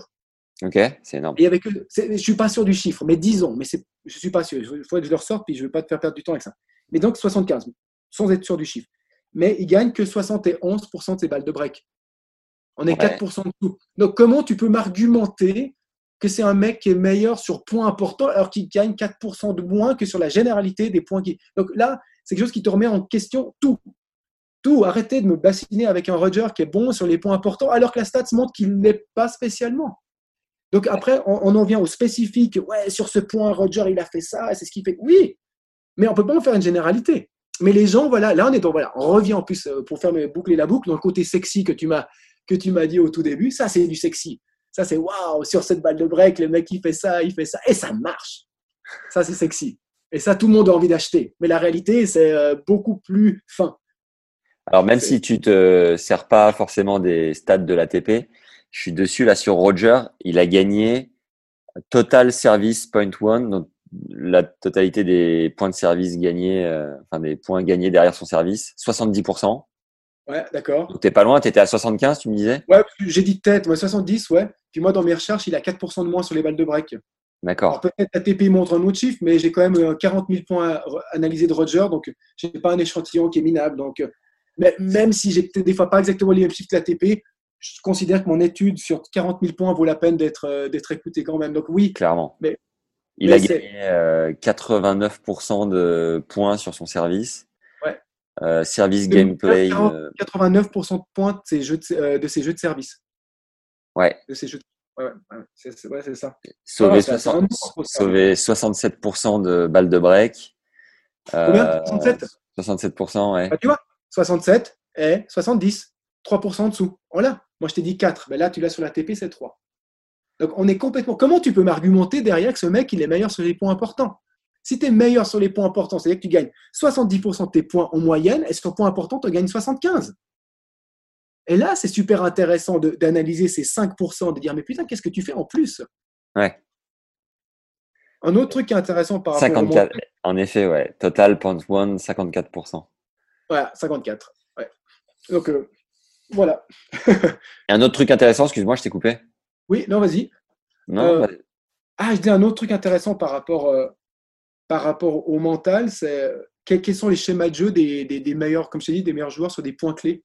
Et ça, Roger, j'ai fait une étude par rapport à lui, et là, il y avait des trucs ultra intéressants sur lui. Beaucoup plus intéressants que, que le mec me dise en général, il est meilleur sur les points importants. Par exemple, à sur, à égalité, dans la, dans la recherche que j'ai fait, il montait 50% plus du temps à la volée. Donc c'était flagrant. Entre le Roger général et le Roger à il te faisait deux fois plus de services volés, deux fois plus de montées en deux temps.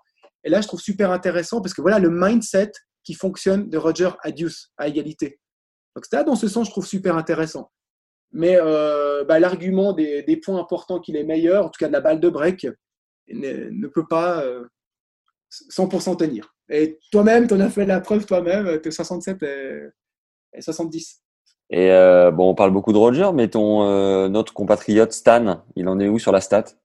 Un Stan, j'ai une histoire assez. une histoire. On se connaît pas du tout déjà. Moi, j'ai travaillé avec le frère à Stan, avec Jonathan Wawrinka, pour des stats. C'est ça qui est vachement marrant en plus, parce que donc moi, j'ai travaillé pendant 3-4 ans avec le frère de Stan.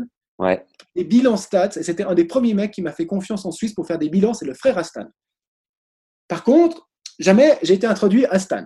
Donc ça, c'était la première étape. Et moi, je voulais pas forcer le truc, mais j'ai pas été introduit par Stan. Donc ça, c'est la première étape. C'est je travaille avec le frère. Le frère kiffe la stats, mais Stan, euh, j'ai même pas pu lui dire bonjour. Deuxième étape, j'ai rencontré le coach de Stan de l'époque, c'était Yannick Fatbert. Ouais. Et on a fait un, c'était 2016, euh, c'est quand, juste avant l'US Open 2016. Et pendant l'US Open 2016, qui gagne, si je ne me trompe pas de la date, je crois que c'est 2016, mais c'était cette année en tout cas, euh, on a fait des prépas de match pour les demi-finales et finales contre Nishikori et Djokovic. Après, je mets vraiment 40 000 parenthèses autour parce que je ne suis pas du tout sûr qu'il a donné la, la, la, la, prépa de match à Magnus Norman.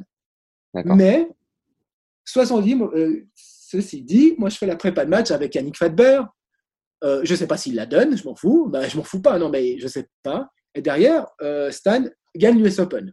Et là, je me suis dit, attends, je suis bien avec le coach adjoint. Moi, c'est parti. Je vais être statisticien de Stan. Non, Magnus Norman, à ce moment, 2016, est contre la Stats. Donc ça, c'est ma deuxième histoire avec Stan. Et la troisième histoire, c'est fin d'année passée. Donc, quand je vais à Montréal et je rencontre Gilles et les autres, je rencontre Danny Valverdou qui venait faire des semaines avec Stan. Ouais je présente de nouveau, bah, il y avait Yannick Fadber, le mec avec qui j'ai déjà fait les prépas qui était là-bas, il me présente Danny Valverdou, il est intéressé, et avant l'US Open, Danny me dit, ouais, on est, on, est, on est OK pour faire un essai avec toi. Et puis, donc, on fait un essai pendant l'US Open, Stan arrive en quart de finale contre Danil. Et je travaillais déjà avec Danil. Et, là, Et, là, c'était super intéressant. Moi, c'était marrant, c'était anecdotique aussi, parce qu'en plus, pour, la, pour, le quart de finale, moi, j'ai dit, vous faites un essai, je vous donnerai pas de prépa de match. Je dis désolé, moi, je travaille avec Gilles.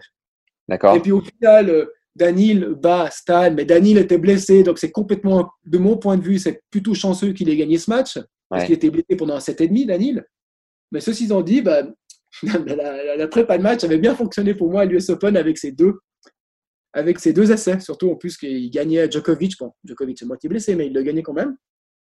Puis donc, après ça, je me suis dit, j'aurai un retour. Et puis le retour n'est toujours pas positif. Mais quoi que Valverdum m'avait dit que ouais, peut-être après la saison sur Terre, il va réfléchir pour peut-être prendre la stat. Mais la saison sur Terre, cette année, elle a eu quelques problèmes, hein, vu qu'on n'a pas joué un match. Donc, je suis en contact avec le coach. Et puis, euh, par contre, ils avaient, mis, ils avaient montré plus euh, d'engouement à l'US Open 2019 euh, que 2016 pour la stats. D'accord. Mais j'ai pas eu de retour positif. J'ai fait un essai qui n'a pas abouti à en contrat avec Stan. Mais évidemment que je voudrais travailler avec Stan. En plus, maintenant que je représente aussi Yonex, bah, ça me ferait plaisir. Stan de Man, c'est Yonex. Et puis, et puis bah, moi aussi. Donc, Yes. Et à, ton sens, euh, quelqu'un qui n'est pas pour la stat comme euh, Norman, comme tu nous l'as dit juste avant, Magnus Norman? Il est en train de changer. Hein. Comment? Norman est en train de changer. Il s'ouvre comme tout le monde. Hein, mais... D'accord.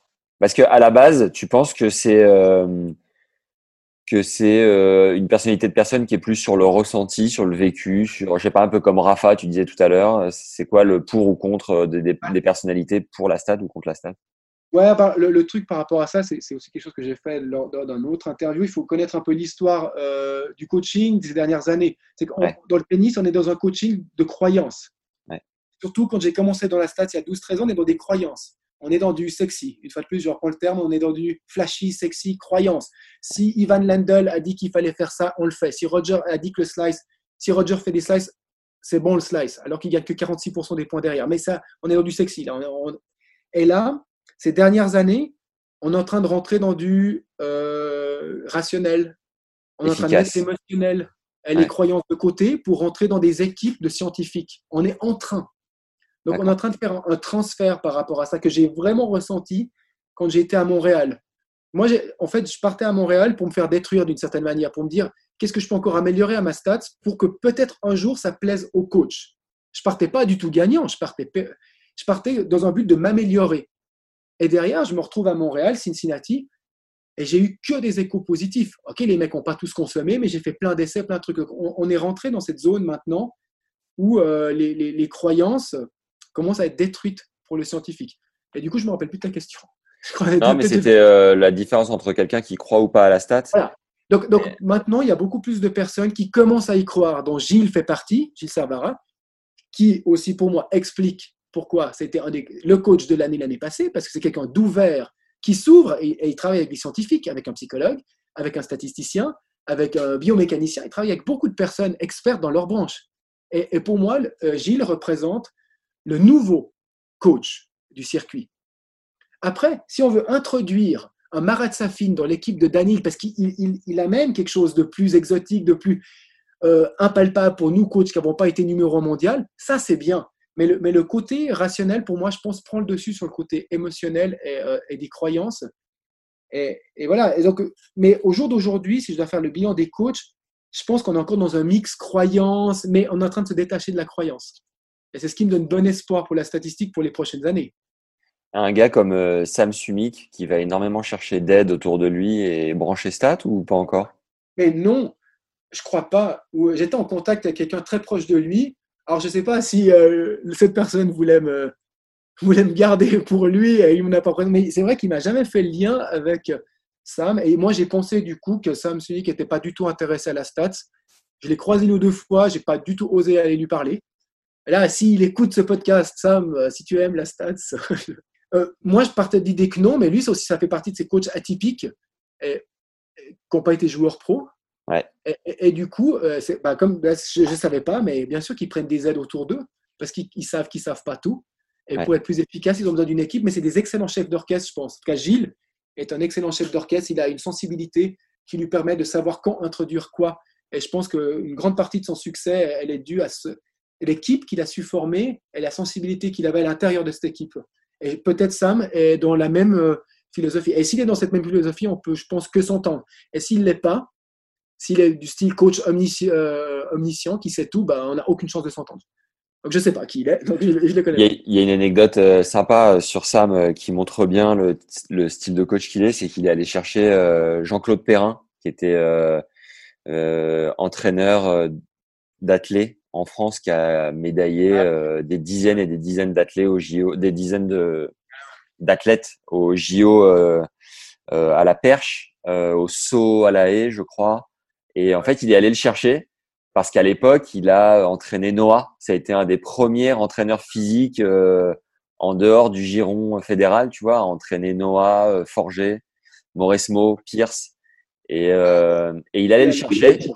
Il lui a payé un billet d'avion il lui a dit, tu viens avec ta femme pendant 10 jours aux, États-Unis. Et euh, ils ont bossé ensemble main dans la main euh, sur, euh, je sais plus quel jeu. Je crois que c'était à l'époque avec Mylène Tou, qui est devenue sa femme. Et, et c'est, enfin, c'est, assez représentatif, je trouve, de la manière dont il va chercher un peu les, les infos à droite Et, puis c'est ça, c'est qu'il y, a des trucs qui sont super importants dans les autres sports. Ouais. C'est, c'est même euh, quelqu'un qui travaille euh, la partie mentale, il n'a pas besoin d'être 100% dans le tennis. Hein, je veux dire, euh, il faut comprendre des mécanismes. Et après, si quelque chose a fonctionné, par exemple, disons même que si la stats fonctionne dans le tennis, elle pourrait être introduite dans d'autres secteurs. Donc, si quelque chose a fonctionné pour la force physique dans le, dans le saut à la perche, il y a peut-être certains trucs qui pourraient super bien fonctionner dans le tennis. Après, il faut encore trier. Mais d'être avec des experts dans le sport, dans, de différentes catégories ou de différentes disciplines, moi, je pense que ça amène un plus. Puis Sam, il a, il a su le ressentir. Bah, Est-ce qu'il y a des sports aujourd'hui où la stat est beaucoup plus exploitée que dans le tennis? Ah, bah ouais. Bah, tu connais, euh, comment il s'appelle? Money Game, le, truc de, le film qui a été fait sur le baseball avec Brad Pitt? Non. Money, je crois que c'est Money Game. Et donc, dans le baseball, ouais, c'est un incontournable aujourd'hui, la stat ah, Ils ont fait une histoire vraie sur le mec de un mec d'Astats. mais c'était un pur statisticien, lui. Alors, il n'était pas, euh, c'était pas un coach. Hein. Et puis, il a fait gagner une équipe de, je crois, de San Francisco des, une énorme série de matchs parce qu'il avait optimisé les joueurs par rapport aux stats qu'ils représentaient. Donc, oui, la statistique dans le baseball est complètement présente maintenant, parce que ça, s'est passé il y a déjà 15-20 ans. Euh, dans le foot, elle arrive à 10 000. Le basket, voilà, les, sports, les, sports d'équipe, ils, sont à fond dans la stats maintenant. C'est complètement partie intégrante. Tennis, on est derrière. On est en retard. Mais l'évolution de la technologie fait qu'on peut que aller dans cette direction. Je ne vois pas comment on peut rester arriéré. Euh, ouais, je veux dire, de côté, j'avais aussi, envie de dire, la, Terre n'est plus plate. Euh, non, mais, non, mais c'est con à dire, c'est que les croyances s'éteignent tôt ou tard. Et les croyances que la Terre était plate se sont éteintes. Euh, au début, on achetait des bananes au mec qui a osé dire qu'elle était ronde. Et moi, je sais que mes débuts dans la statistique, les mecs se marraient quand ils me voyaient. Qu'est-ce que ce, que ce crétin fait avec un ordinateur? Ils ne me l'ont pas dit directement, mais tu sens le regard, tu sens donc, mais ça pour dire que maintenant, on, arrive dans une ère euh, où euh, et tous les sports vont suivre. Et là, maintenant, on a déjà des gros sports qui suivent. Et, le tennis, on a bon espoir que, ça suffit même. Déjà, Djokovic travaille avec la Stats, Gilles travaille avec la Stats. On est déjà, on est déjà avec beaucoup de gens qui travaillent avec la Stats. Hein. Si on fait une, image, une photo de l'évolution du tennis, j'ai l'impression que ce qui est venu euh, au départ, c'est la préparation physique, évidemment. Ouais dans un second temps, euh, peut-être la prépa mentale. Euh, mais bien plus tard même, bien plus tard. la prépa mentale, j'ai envie de faire une parenthèse par rapport à ça. Elle a jamais réellement, elle a pris son réellement prendre. Ça fait maintenant 20 ans qu'elle prend son. Il y a encore des, des ambiguïtés avec la prépa mentale. Ouais, ouais, quelque part, ouais. Tu as, as, le médical qui a énormément évolué, la nutrition évidemment. Et est-ce que le, tu vois, tu as de plus en plus de joueurs qui méditent, enfin, qui méditent, oui, qui pratiquent la méditation. Il, y a une, une citation qui dit euh, il, y a deux siècles, la découverte, ça a été la découverte majeure, ça a été le brossage de dents. Aujourd'hui, celui qui se brosse pas les dents, c'est un homme préhistorique. Il y a un siècle, celui, la découverte du siècle, ça a été le sport. Celui aujourd'hui qui fait pas de sport juste pour son propre équilibre, bah, c'est un, c'est un marginal. Et il paraît que dans, il paraît que dans un siècle, celui qui ne pratiquera pas la méditation sera au même titre que le brossage de dents et le sport, considéré comme un martien. Tu vois. Il paraît que la, la méditation est la, est la découverte du siècle. À voir, hein. Je sais pas si on sera là dans 100 ans pour en reparler, Fabrice. On se refera un, on se refera un zoom. Mais est-ce que tu penses que la stat, au même titre que euh, la prépa physique, la prépa mentale, le médical, la diète, la stat est peut-être le cinquième pilier qui arrive, le cinquième pilier majeur qui arrive, je sais pas. Ouais, j'en suis convaincu. Ça fait 12 ans que j'en suis convaincu, 13 ans que j'en suis convaincu. Et il m'a fallu attendre aussi 13 ans pour que le, monde du tennis y croie plus. Et, là, pour moi, là, c'est parti. Euh, ils, en font tous de la stat. Les Australiens, ils sont à fond. Andy Murray travaille avec un mec de la stat. je veux dire, on, est dedans maintenant. Je pense qu'on est. Il y a encore certains remparts, mais oui, ça, va être euh, quelque chose d'incontournable dans les 4-5. Puis quand on y pense, la stat, elle te dit juste où servir. Il faut prendre un avantage. Dire, ça, ça, paraît, ça paraît incroyable qu'on ait pu s'opposer à ce genre d'informations. Ça, paraît euh, ça va pas j'ai oublié évidemment l'évolution tout simplement technologique du matos. Ouais, ouais, ouais. Ce qui m'envoie à ton, à ton partenaire, Yonex. Comment est-ce que vous vous êtes rapproché et qu'est-ce qui t'apporte aujourd'hui? Euh, Alors, euh, comment s'est rapproché bah, Je crois que Yonex a, aimé la démarche que je travaille avec des joueurs du, du top 10. Quoi. Ouais. Puis j'étais au d'Australie et puis du coup, j'ai pu être en contact avec euh, Yonex International parce que moi, j'étais en contact en Suisse parce que, en fait, c'est deux contrats. On a un contrat national en tant que prof, tu vois. Et puis, euh, on a pu me présenter euh, le, mec international. Et puis, je pense que il m'a dit qu'il aimait pas les stats, mais je pense qu'il était intéressé de savoir que les, gens dans les équipes des grands joueurs peut-être portent sa marque.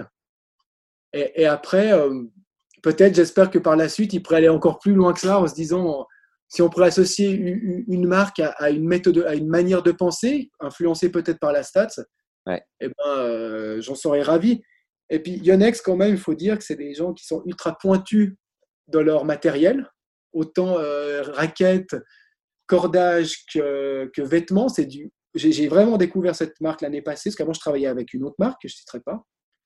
Et je pense que dans, dans, dans, cette technologie, ça pourrait rentrer dans leur, dans leur philosophie. Bah, à voir. Si la Stats prend, peut-être, je pourrais, être je pourrais leur représenter, je les représente sur les grands chelems, on va dire, s'ils sont là, s'il y a des, mais j'espère pouvoir une fois d'aller aussi plus loin avec eux. Tu dis si la stat prend, ça veut dire que si à un moment donné tu sens que ça s'essouffle, est-ce que tu serais prêt par exemple à aller dans le baseball ou dans un autre sport où la stat est beaucoup plus euh, assise? Non? Ah non, non, non, non. Faire, intervenir dans une autre discipline, ce serait complètement tripant pour moi parce que là, là, mais euh, non, non, moi j'aime le, moi j'aime le tennis, j'aime tout ce qui correspond autour du tennis. Le, tour international, ça a été mon rêve dès le départ, dès que j'ai eu, depuis que j'avais 20 ans. Maintenant que je m'en rapproche, à 40 ans, c'est pas un moment que je me dis euh, je vais partir. Et puis, je, ne crois vraiment pas que ça va décrocher. J'ai été pendant 12 ans, les mecs étaient pas, 10 ans, les mecs étaient pas intéressés. Et j'ai continué. Et maintenant que ça commence à s'intéresser, je, ne vois pas une régression. Tu t'es accroché euh, après quoi euh, pendant ces 10 années où les mecs t'ouvraient pas forcément les portes J'utilisais la stats pour moi. Je disais pour mes propres joueurs, et moi j'avais des résultats avec mes propres joueurs, donc moi je voyais que ça fonctionnait. Bon, c'était pas que la stats, c'était aussi mon coaching, hein, on est d'accord, mais, mais la stats m'aidait à, à, mieux coacher. Donc j'en étais déjà persuadé, et puis je trouvais cool à faire. Puis moi j'adore mater des matchs, donc j'ai toujours eu du. C'était un côté passionnel au départ. Moi j'aime mater des matchs de tennis, quoi. Je suis peut-être un, taré, peut-être il y a des mecs qui, qui, qui, se droguent, et moi ma drogue c'est de mater des matchs de tennis, aussi autant, ouais, bah, autant stupide que ça puisse paraître, mais c'est comme ça, quoi. Donc, euh, ça. Et, pas de, et, pas de jugement sur le. Peu importe le match, que ce soit un Karlovic, euh, Bodan ou un. Bodan. Ou un. ou un Murray euh, ou un ou un Murray Roger, peu importe. Évidemment, il y, a des matchs qui, qui, me procurent un peu plus de plaisir que d'autres, surtout si je les prépare pour un joueur. Là, c'est là, c'est quand tu prépares un match pour un jour et tu vois le match derrière, c'est de l'extase. C'est-à-dire que c'est génial. Je veux pas savoir, est-ce qu'il, c'est l'extase surtout s'il fait le schéma. S'il le fait pas, tu es là, merde, je travaillé deux heures pour rien. Bref. Mais euh, oui, mais moi, j'ai toujours pensé que chaque joueur du top 100 était intéressant parce qu'il faisait partie du top 100. Donc, autant Karlovic peut être intéressant qu'un Bogdan ou Lirar. Bon, lui, j'ai pas assez de stats, mais j'en ai même pas. J'ai commencé en 2007 et lui, il a dû finir sa carrière en 2005 ou 2003, j'en sais rien. Mais chaque joueur dans le top 100 est intéressant. Il n'y a pas que les top 10 qui sont intéressants. Si on travaille avec des joueurs en développement qui veulent être un jour top 100, euh, Cekinato est super intéressant peut-être pour un. Et pour un autre, c'est Jumour qui est super intéressant. Donc j'ai toujours regardé les matchs dans ce sens que euh, je mets de la donnée dans ma base de données, je, rajoute la data que j'utilise, que je peux traiter, et que chaque joueur a un potentiel super intéressant sur ses points forts et ses points faibles. Après, comme tu, je remets sur la question que tu disais par rapport au futur de la stats. Euh, le futur de la stats, je reviens là-dessus parce que c'est vraiment en ça que je crois, c'est l'interprétation de la stats par des experts. Ça, c'est le futur de la stats. La stats en elle-même peut s'écrouler si elle est mal exploitée. D'accord. Mais si elle est, comme ce que je fais en ce moment avec le groupe d'experts que j'ai cité précédemment, si on la traite bien, cette stats, pour aller dans les, dans les catégories qu'on connaît, mentale, stratégie et tout, elle, est, elle, est, elle devient ultra importante. Donc, le futur de la stats, pour moi, elle, elle passe, elle va là-dedans. C'est un outil de mesure qui me permet d'aller dans de l'analyse plus approfondie, dépendamment du secteur. Et, et, dans ce sens, je ne vois pas comment elle peut être mise de côté, parce que étant donné que le physique ne, ne, va pas être mis de côté, la technique ne va pas être mise de côté, le mental ne va pas être mis de côté, et la stratégie non plus. La, la stat, c'est juste un outil de mesure qui nous permet de triper sur ces quatre points, euh, d'une yes. manière ou d'une autre. Donc, il, un... il va devenir essentiel aux quatre, en fait. Il y a un mec qui t'aurait sûrement fait confiance à l'époque, c'était Fabrice Santoro, avec toutes ses fiches. Euh, au les... contraire, il m'aurait pris comme un ennemi. Ah ouais? Je dis, mais il m'aurait dit, il y a Fabrice, il y a un Fabrice de trop là. Moi, j'ai mon calepin noir, euh, euh, je, je, ne peux. Qui es-tu? Non, je ne sais pas, mais, mais, Fabrice aussi, si tu nous écoutes, ce serait une fois absolument génial de, de, de partager entre Fabrice, euh, parce que oui, mais je ne sais pas, parce que tu sais, des fois aussi, on, on m'a dit qu'un Gilles Simon ouais. euh, pouvait être quelqu'un de super intéressé. C'est quand même Étienne Lafort qui me fait rentrer dans le tour. J'ai jamais parlé à Gilles.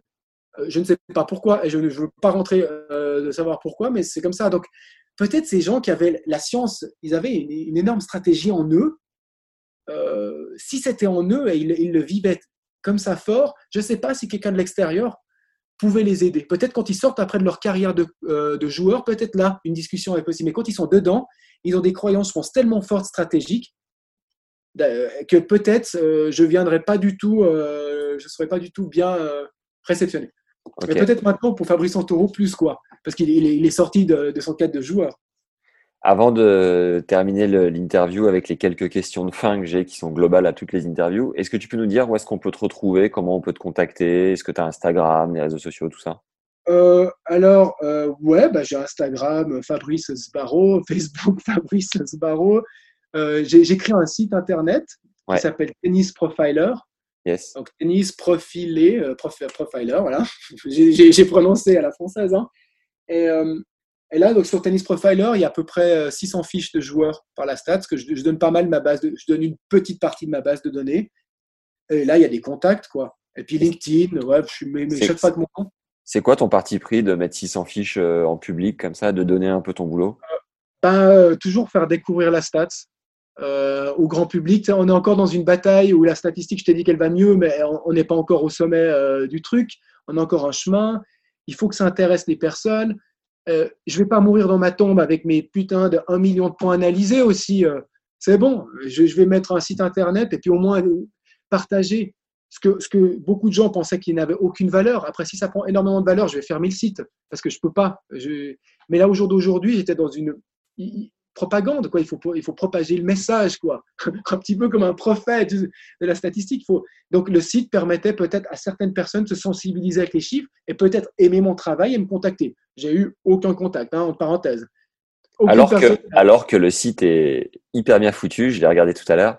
Ah, C'est gentil. Et, et euh, franchement, il est hyper clair, il est, euh, j'aime beaucoup. Et, euh, et puis ton discours à travers la salle, j'espère que cet épisode bah, inspirera des, quelques personnes. Et moi, le premier, en, avant de te contacter, je savais pas du tout de quoi on allait parler. Franchement, c'est un, c'est un, une mine d'or, c'est un puissant fond de. Bah, ça fait plaisir. Non, c'est ouais, c'est même pas pour faire plaisir, c'est vraiment le, le sentiment que j'ai après notre échange. C'est chouette. Euh, du mais, coup, ouais, dis-moi. Dis ouais, mais une fois de plus, entre la, la, la, il y a des peurs encore. Entre trouver quelque chose de super intéressant et le consommer, ouais.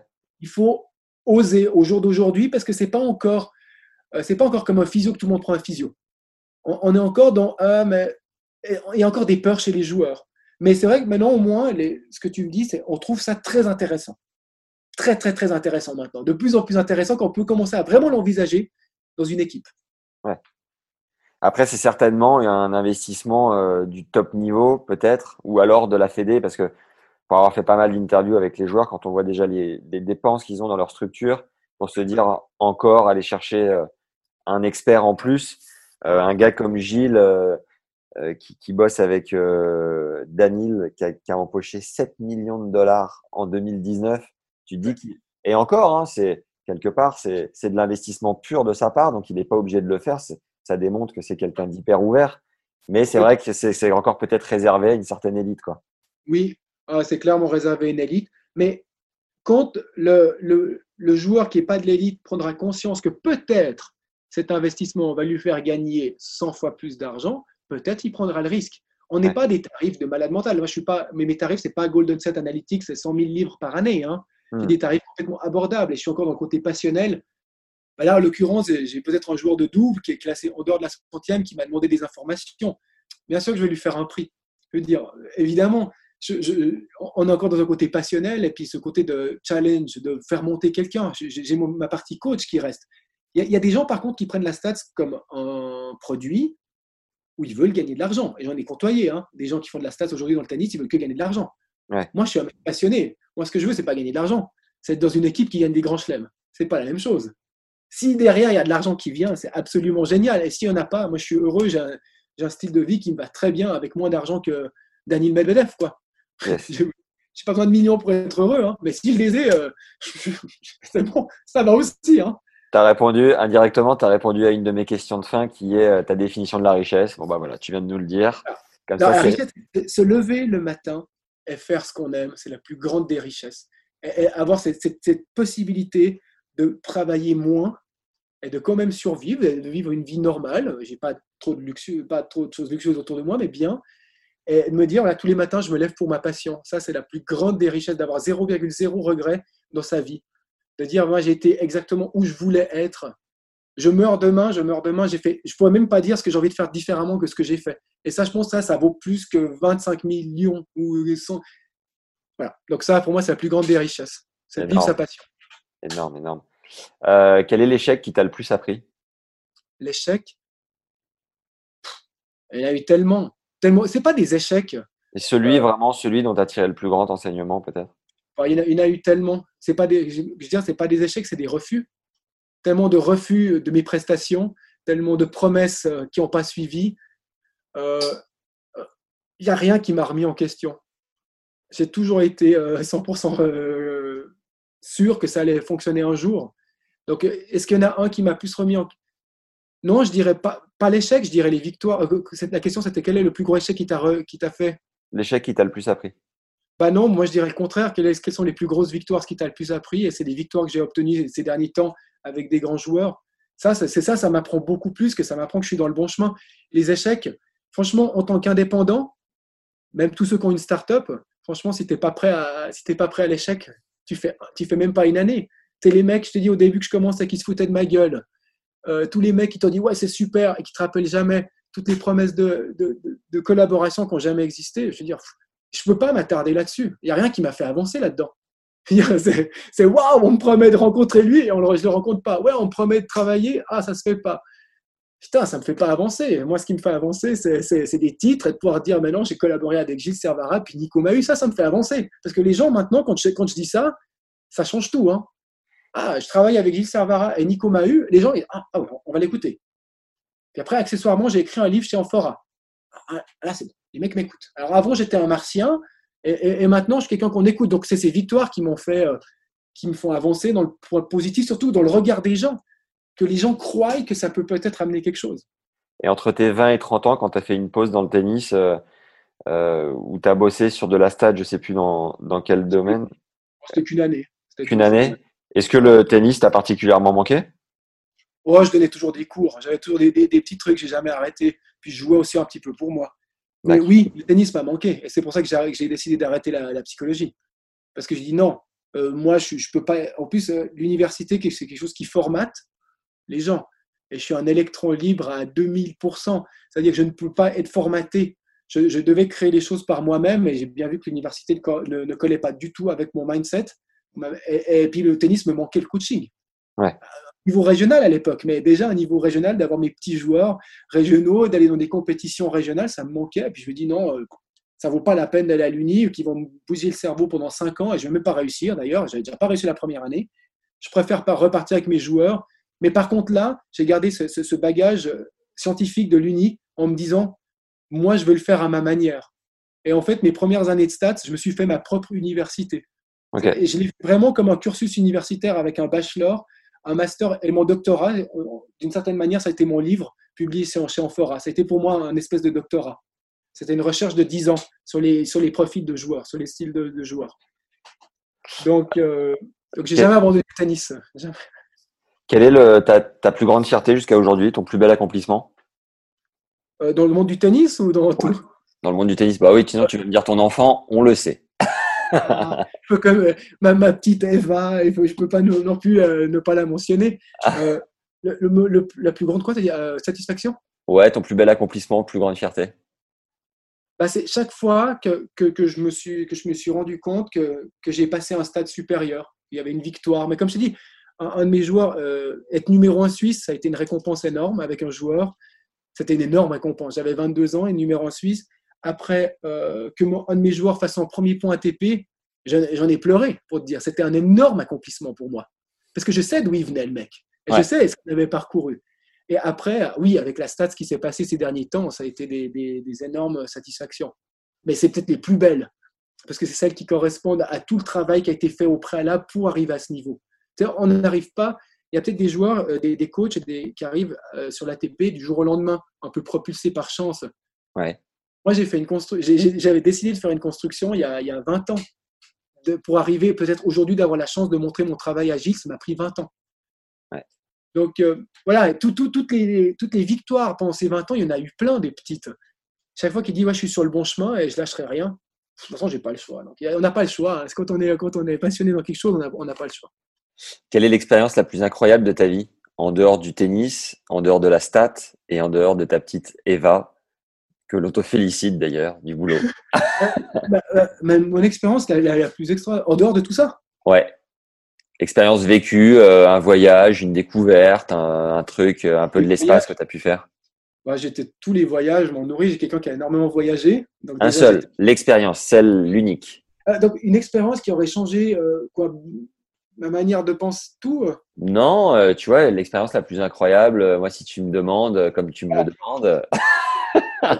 non, mais euh, je sais pas si je devais, spontanément, si je devais dire un truc, je dirais peut-être euh, nager dans un cénote au Mexique, tu vois, un truc euh, Ah ouais. qui sort de l'ordinaire, tu vois. Si t'avais un truc comme ça qui te revenait, j'ai pas Ouais, j'en ai une. Je pense pas que c'est l'expérience qui a changé quand il m'a dit ça. Euh, j'ai fait une tournée au Togo.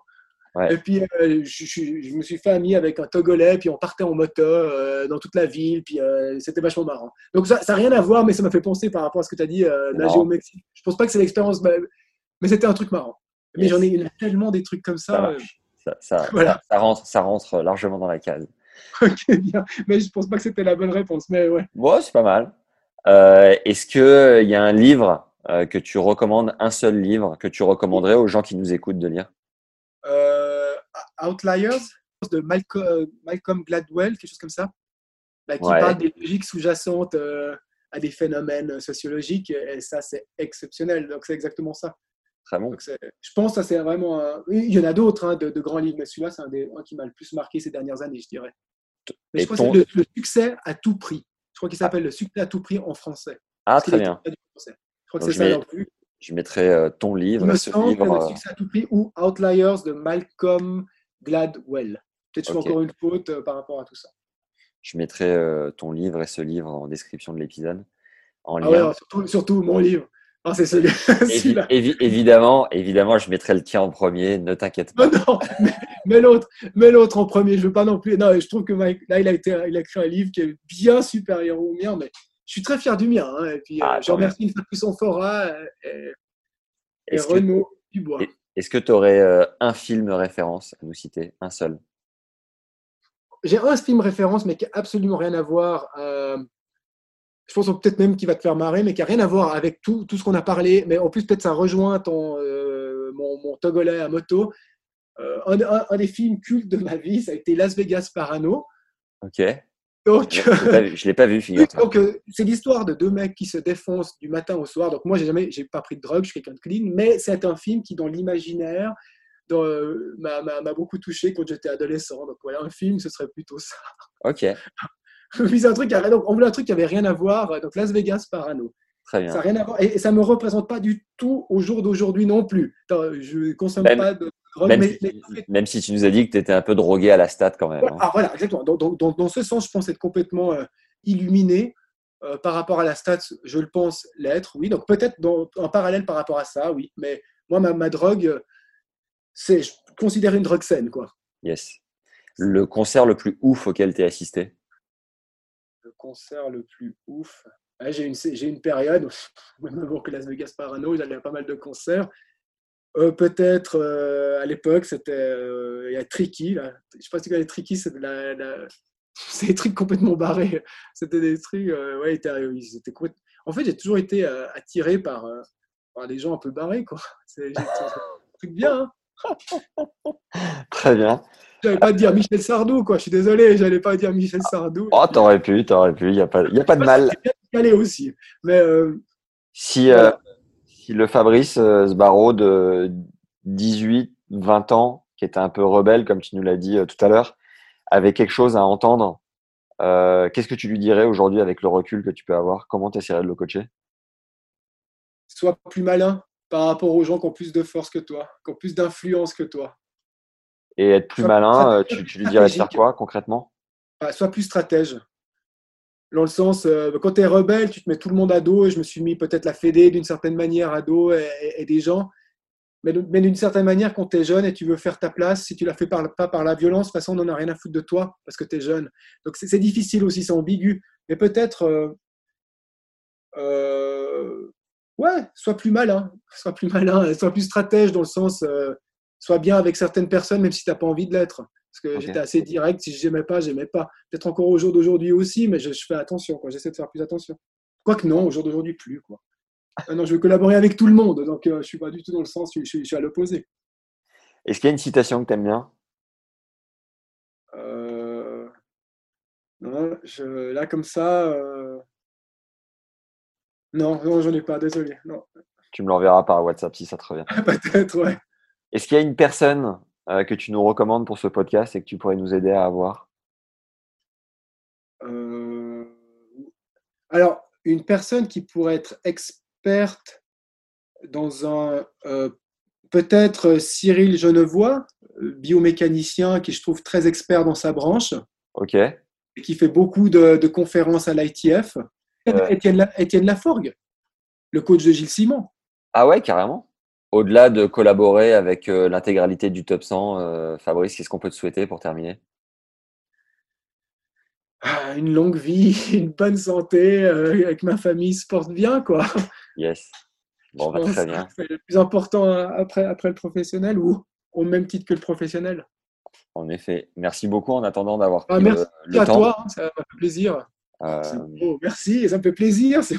Ouais, non, Merci franchement, en tout cas à vous euh, d'être aussi euh, intéressé à, à quelqu'un euh, à la stats, quoi. et à- et un Ben, en fait, c'est ce que je te disais, on élargit vraiment le spectre au max. Et après avoir fait cet épisode ensemble, tu te rends compte à quel point c'est une richesse. Déjà, avant de le tourner, tu te dis qu'il va y avoir des infos méga intéressantes. Mais après l'avoir tourné, tu te dis, ouais, putain, c'est c'est un puits sans fond. Et, et tout est bon à analyser, tout est bon à étudier. Merci d'être aussi passionné et d'avoir pris le temps en attendant.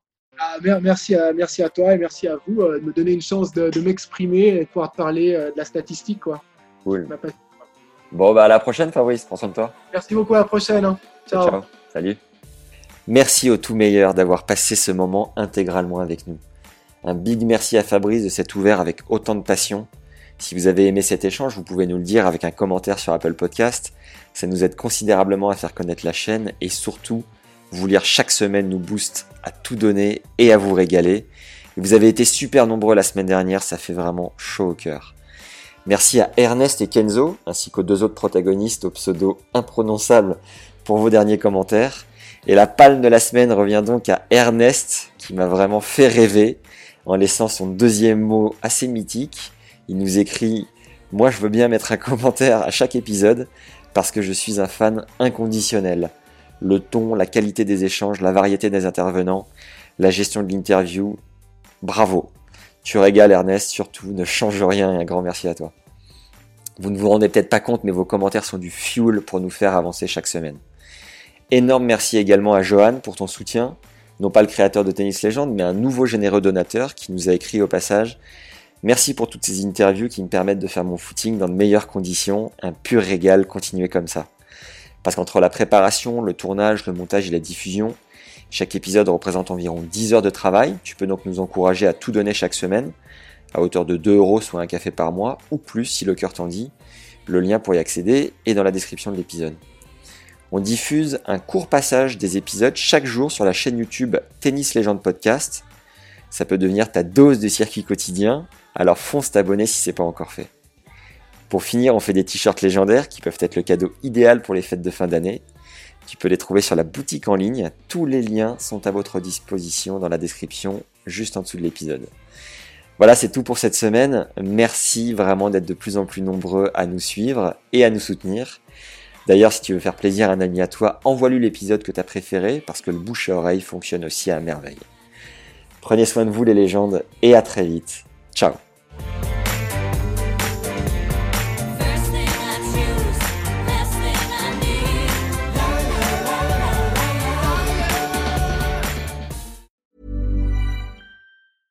Ever catch yourself eating the same flavorless dinner three days in a row? Dreaming of something better? Well, HelloFresh is your guilt-free dream come true, baby. It's me, Kiki Palmer. Let's wake up those taste buds with hot, juicy pecan crusted chicken or garlic butter shrimp scampi. Mm. Hello Fresh.